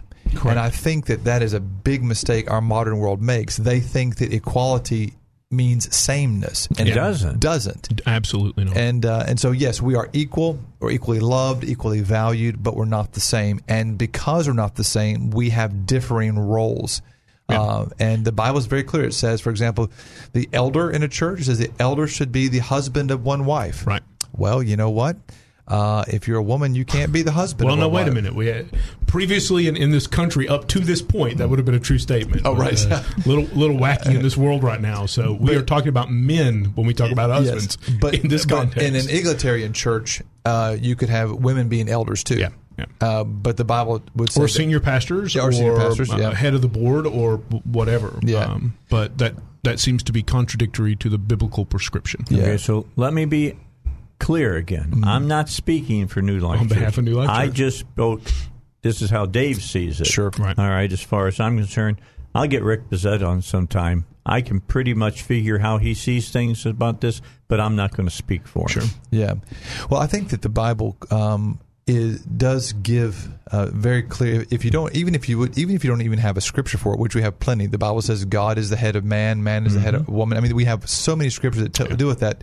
Even if you didn't have that, you have, by example, um, that Jesus um, inherently chose leadership as male. Yeah. He chose twelve disciples. He had lots of women in his ministry too. They were- Absolutely. they were, working Absolutely. with him, working together. They were partners in that, and were vital. Don't were get us vital, wrong; they were vital to the ministry. But when it came to uh, the the position of, of, of headship, it was um, it was it was male, and, And, and Paul really did not leave that open for discussion. Paul didn't. dealt with it quite frequently. Um, period. and I think that unfortunately a lot of the um, what the world sees as being uh, egalitarian uh, has made its way over into uh, the church, and like so many other things, we've allowed social norms to dictate uh, church theology, which is um, which is problematic. So, uh, yeah, we have wonderful ladies in our church that are wonderful uh, teachers, wonderful ministers. They can flow in the gifts. I mean, all those things. But when it comes to uh, pastoral uh, leadership, um, it is it's it's male. Again, equal value, but different. And we need to set our differences can make us stronger, or our differences can tear us apart. Yeah. The Bible makes differences has differences making us stronger. The world has differences tearing us apart. Absolutely. Well said. All right. 22 after, let's get a break in. Applied Research Center of Arkansas. You go visit them. Uh, they got a full service walk in clinic that you can att- attend to. You know, if you're not feeling good, you go there. They'll take good care of you. Also, we're not but two weeks away from school getting underway again. And school physicals are a big deal with that, and they're giving them at Applied Research Center of Arkansas. Give them a call, 501 954 7822. Ask about those. I don't know if you have to make an appointment, although they got a full service walk in clinic. I would think you probably get that taken in by just taken care of by just walking in. Or uh, go to ARC Arkansas. That's one word, arc arcarkansas.com, and you can find out all about it right there. Okay, so we don't have enough time to get into another question right now because we've got news coming up. So, in this three minutes, I'm going to turn it over to Scott so he can talk about school. All right. Uh, if there's anyone out there who is looking to increase your uh, biblical knowledge and, and get uh, information that's really not filtered through a denominational perspective, then I encourage you to visit uh, AmericanInstitute.org. Uh, that's our website. This is an online uh, college that you're able to get an education through a theological pursuit. It has a Hebraic leaning. It's thoroughly Hebraic, actually. Uh, and it's uh, online. You can take the courses at your leisure. Uh, if you don't want to get a degree, if you've already got a degree, you're just looking to learn more, you can audit the classes. It's uh, $50 to audit the class. You have access to all the lectures over and over and over and over again for a three month period of time. Uh, and uh, you have access to all the um, all the videos, all the teaching, and and it's a really really good way to increase your and, and secure your um, your foundation in uh, in faith. So, if you'd like to uh, visit uh, the website, you can do that at AmericanInstitute.org, uh, or you can even give us a call uh, at the church. Happy to take your phone call, um, and you can call at uh, two two five zero six one two. And alternatively, if you'd like to send me an email, you're ha- you're welcome to do that, and you can send that to Pastor Scott, one word, at aclr org, and I'll be happy to uh, reply to you.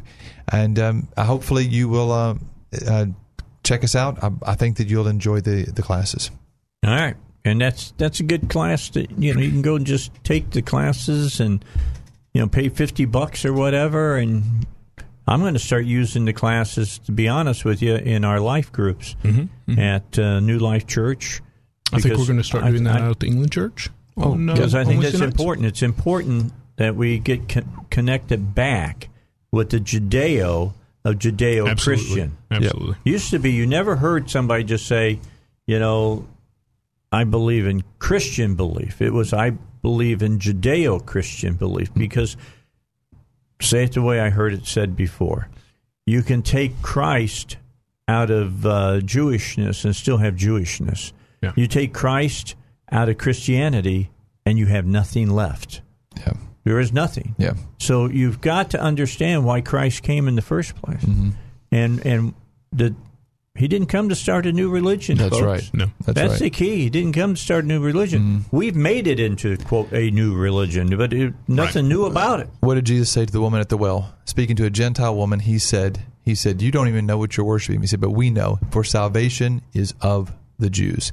If you really want to understand your salvation experience, why you believe what you believe, why you live the way you live, you have to understand it through a Judaic lens. To the Jew first, and then the Gentile. That's correct. Something to remember.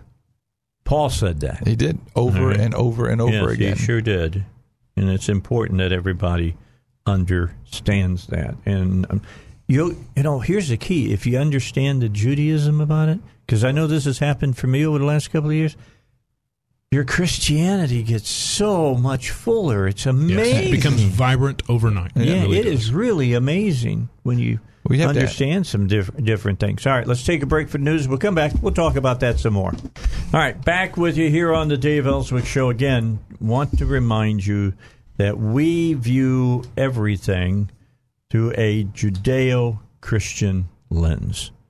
And if you're not with your church or whatever, I'm. This is I'm, I'm, this strong statement.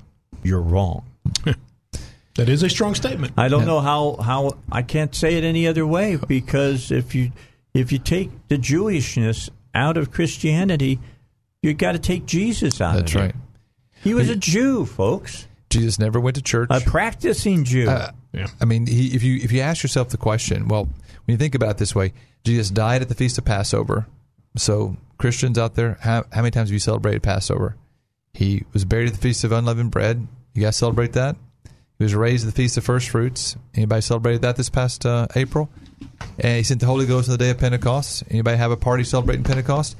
It, everything he did, he did on a Jewish feast day. Right. So then you have to ask yourself the question: Well, what's so Christian about Christianity? If everything that majors happen in our faith happened on the feast day of the Jews, Yeah. It is because our faith is not. Shouldn't quote, we unquote- all know about that? We We should. should. We should. That's And- what I'm saying. uh, I say often, I say the problem with the modern Christian church, dropping the Judeo from that statement. Right. The problem with the modern Christian church is that if Jesus Christ himself walked through the back door, they would want him to change his clothes, cut his beard, shave his beard, cut his hair, put on some real shoes, and get baptized in his name to repent from a religion that he started some 4,000 years ago. Okay. Well, I can say at New Life Church, they wouldn't ask him to change his clothes or trim his beard or any of that kind of stuff. But they probably have some problems with what he would have to say Yeah. about. they What certainly we're want to get baptized, right? people. Like, oh, oh you, you, you got to get baptized in your own name so you can be Yeah. saved. All right, so here you go. what? Here, here's, and this goes along right with what we're talking about now. Okay. I've listened to the show quite a bit. I'm still confused how you expect people to live out the law.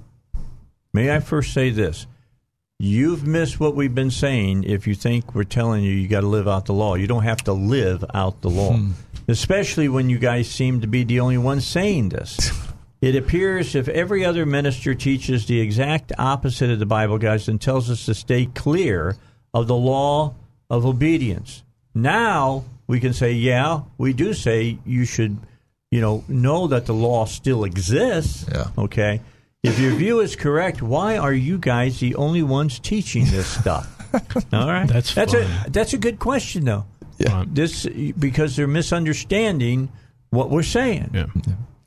I, can I can I just Go for start it. and say we are um, by no stretch of any tiny imagination of my own um, the only ones out here, and I, I laugh, and I'm not laughing at you. I, I'm laughing at myself because for a very long time I celebrated all these things privately myself, thinking exactly that thought. Man, no one else feels this way. Nobody else believes this way. Um, and it, it took me years before I looked around and went, oh my goodness there are lots and lots of people and i think it is one of the it's one of the things that prove that this did not come from men.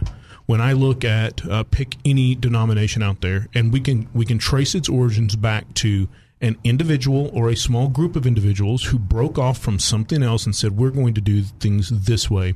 And this movement that we currently find ourselves in did not happen that way. Um, there have been thousands perhaps tens of thousands of individuals who kind of all in a um, 10 or 15 year period all over the world started doing these same things because the Holy Spirit spoke to them and said, Hey, uh, you need to return to my feasts. You need to return to behaving the way I have instructed you to behave. This did not come from an individual. Um, part of the evidence that this came from God. Okay, so and then let me throw this in, and and you guys correct me if I'm wrong. Here's the key: God wants us to do those things, but it has nothing to do with our salvation. That's correct. Absolutely correct. Thank you. And that's the See, that's and- what everybody gets mixed up. Yeah. Everybody gets mixed up thinking that we're trying to say that this is a, a salvific issue, and it is No. not. It is not. And they people. So and- t- it's an obedience Yeah. issue. People don't know the difference between law and legalism. In their mind, everything that is law is legalism. No, you can tithe and be legalistic about it. Yeah, You- absolutely. You, can you can take time to be with your family and be legalistic. You can be legalistic about anything, and it has nothing to do with law uh, whatsoever. Uh, and you know. The way you would actually walk out the law of God in your life is just like Paul said. He said, he said, we have now been given the Holy Spirit. The Holy Spirit now is writing His law in our heart. It's by the Spirit now we're able to walk these things out and do these things. Where in the past people failed in their flesh, but now by the Spirit we've been empowered to walk out things that in the past were people were not able to do, and it's a joy to do that. And it's a, I mean, I mean. If you, if you don't understand that doing the Word of God is a joy, then you don't understand what the Word of God You're is probably in the first doing it wrong. place. You- You're probably doing it wrong. You're probably Absolutely doing good it wrong. Um, Jesus was was the embodiment right. of all the festivals. Yeah, he was. How can you say you know what Jesus was Mhm. if you don't even teach what the festivals Yeah, I were? know. I know. You- You're missing I don't understand so that. much. We're missing so much. And when we realize why we're missing it, if you trace it back to why we're missing it, and then you see the individuals that didn't just remove these feasts from the, and and these things from the church, they ripped it, they Yeah. stripped it, they and they were tore hateful it. and mean and anti-God Yeah. and and they killed Jewish people. right, left, and center. It's it's very very sad. And then you have the churches that nowadays who will who will celebrate the boycotting Israel and everything else. BDS, yeah, yeah. they have no clue what they're doing. And I think quite honestly, our ministers. This this gentleman asked the question, um, "Why are you guys the only ones teaching?" Well, as as Billy said, we're not the only ones, but we're not the majority. And the reason we're not the majority is simply because the men who are teaching today, quite simply, are teaching what they were taught. I don't believe they're malicious or mean spirited. They're just teaching what they were taught in the seminary they went to. Yeah. Just didn't teach them these things. You know, one of my favorite sermons you've ever preached, um, and it was a, a tiny moment in a sermon that you were preaching where you walked back through all the different seminaries and the fact that in reality, all of these things end up funneling back to was it just a single individual um, that you want, and it, and then you look at what his theological position was, and you go.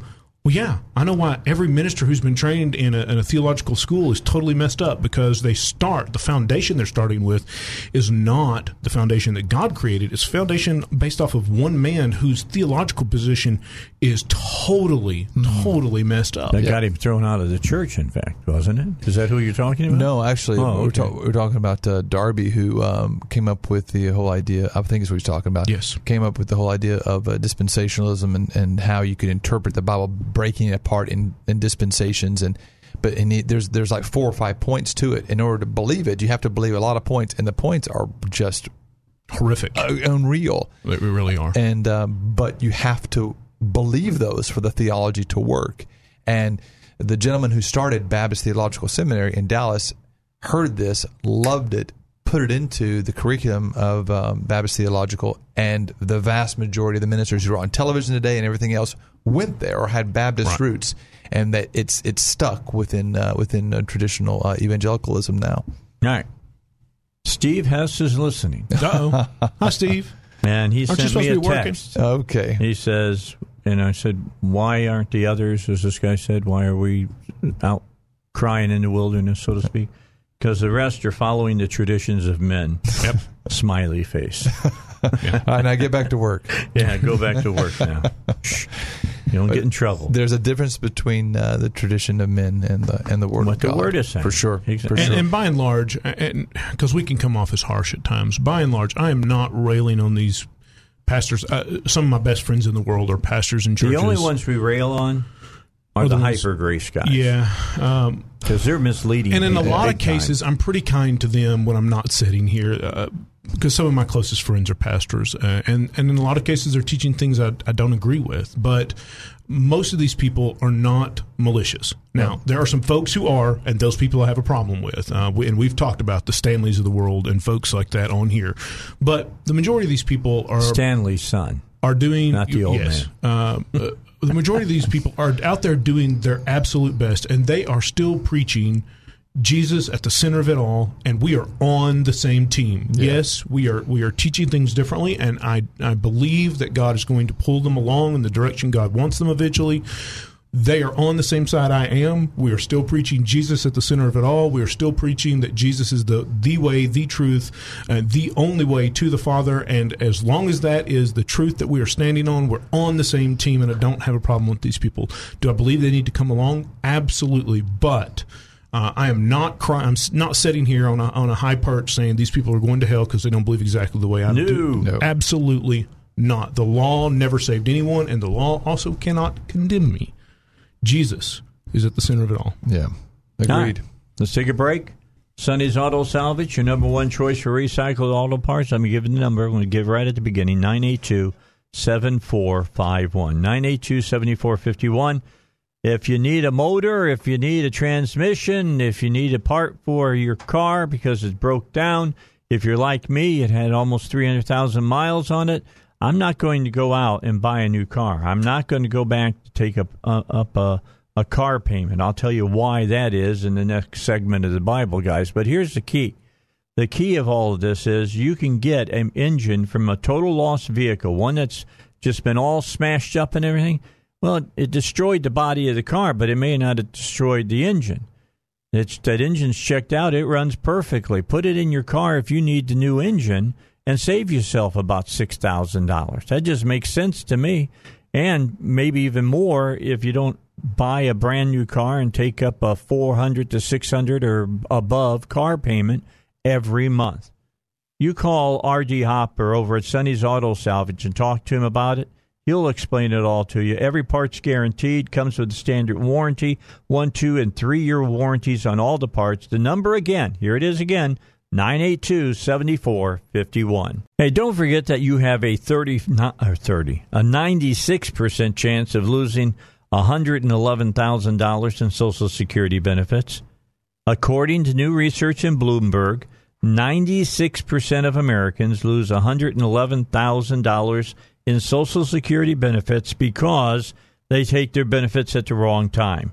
Learn how you can avoid this at an educational workshop called Maximizing Social Security with David Lucas right here in Little Rock. There's two workouts in August. Registration is $20. There's only room for 32 people. If you've saved $300,000, register now by calling 501 653 6690. The workshop will reveal the little known strategies that could help you wring every nickel out of your benefits that are rightfully yours. The number again, 501 653 6690. Call 501 653 6690. We have a question again from a listener who uh, asked a question last week or week or week before, and I had uh, because it was going to get into the weeds a little bit. I forwarded the the uh, information, the rest of the information, to Steve Hess. I don't know if they've talked or not, but here's what uh, she has written back. A few weeks ago, you said pre-tribulation rapture couldn't be true because of its beginning only in the 1890s. Isn't drawing closer supposed to reveal more about what Revelation means? Wouldn't the latter understanding seem to support it? Also, how can you validate younger practices? I have a friend that is the type to never wear a dress above her ankles, never cut her hair, and never drink anything alcoholic. Pentecostal who firmly believes in the mass gibberish tongues thing, which seems to be an Azusa Street practice from only the early 1900s. I've heard you comment that this sort of thing is valid in months past. How is this not subject to the same it's too new standard? Well, first of all, let me just stop there and say the Azusa thing is not a new thing. Paul dealt with the gibberish part of it in the New Testament. I- he I said, think- stop doing it. Okay, Yeah. so that goes all the way back to Paul's writings in the New Testament. So I got to stop there. Mm-hmm. I've heard you comment that this sort of thing is valid in months past. How is this not subject to the same it's too new standard?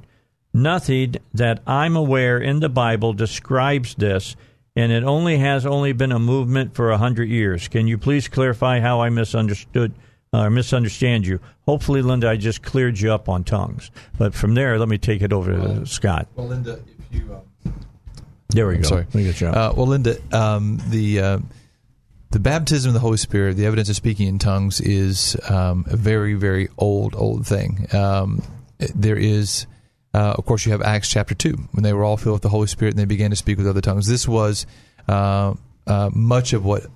You know, within every movement, you have extremes. Azusa Street had a lot of good things in it, but Azusa Street is not Bible.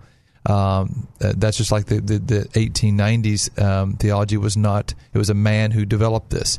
Um, but you have the whole idea of tongues uh, firmly in the Bible, all the way back into just a few days after Jesus rose from the dead.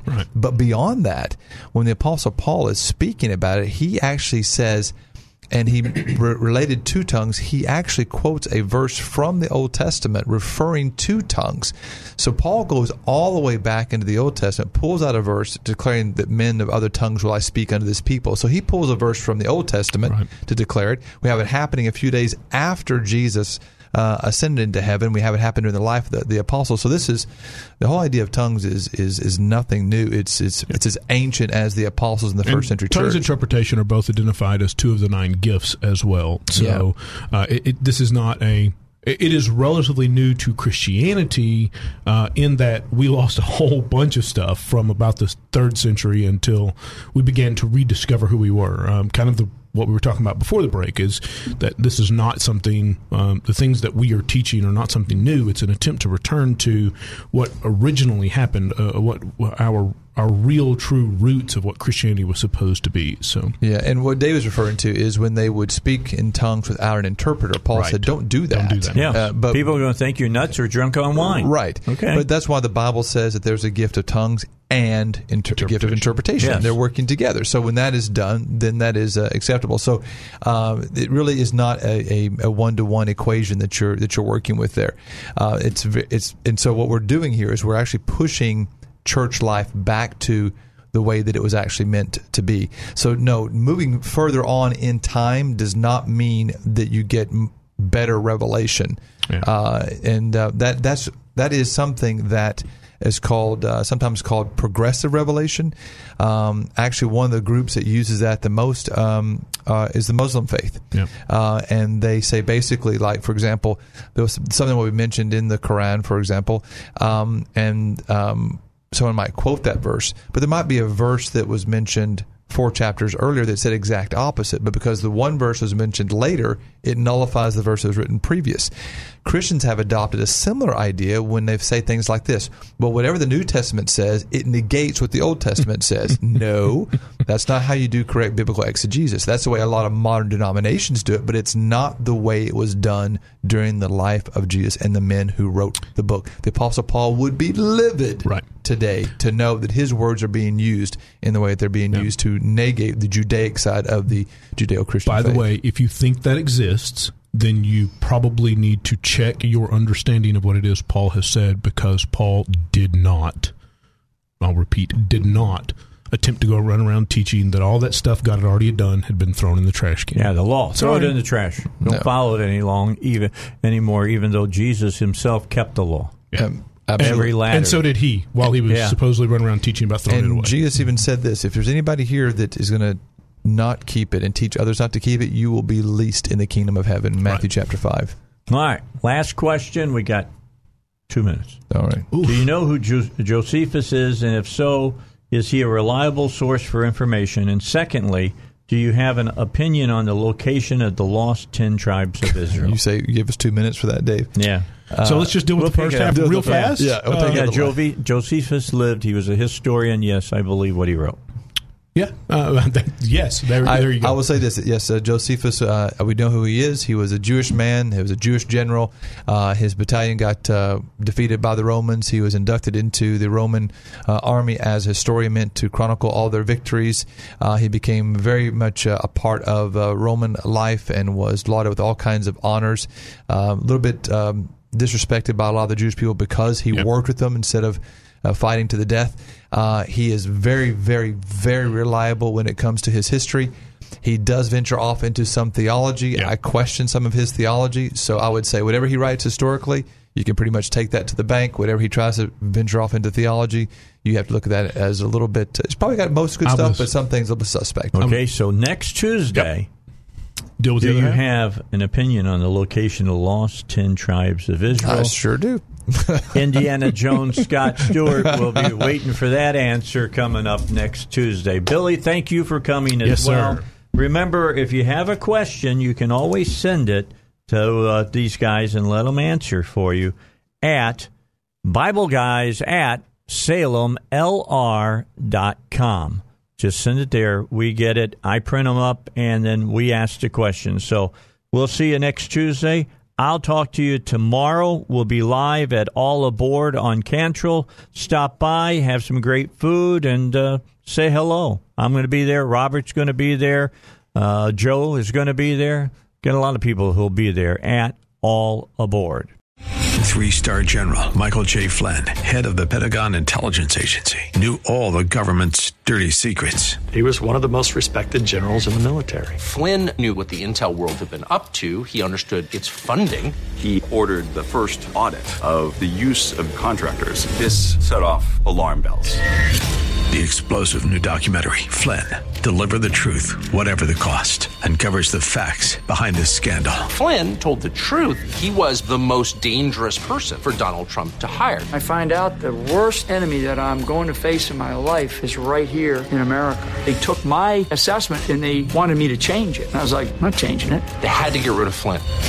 With in depth interviews, archival footage, and never before seen personal records of the man behind the headlines. I just felt like I was drowning. Flynn, deliver the truth, whatever the cost. Available now. Watch it today. Go to salemnow.com. Salemnow.com.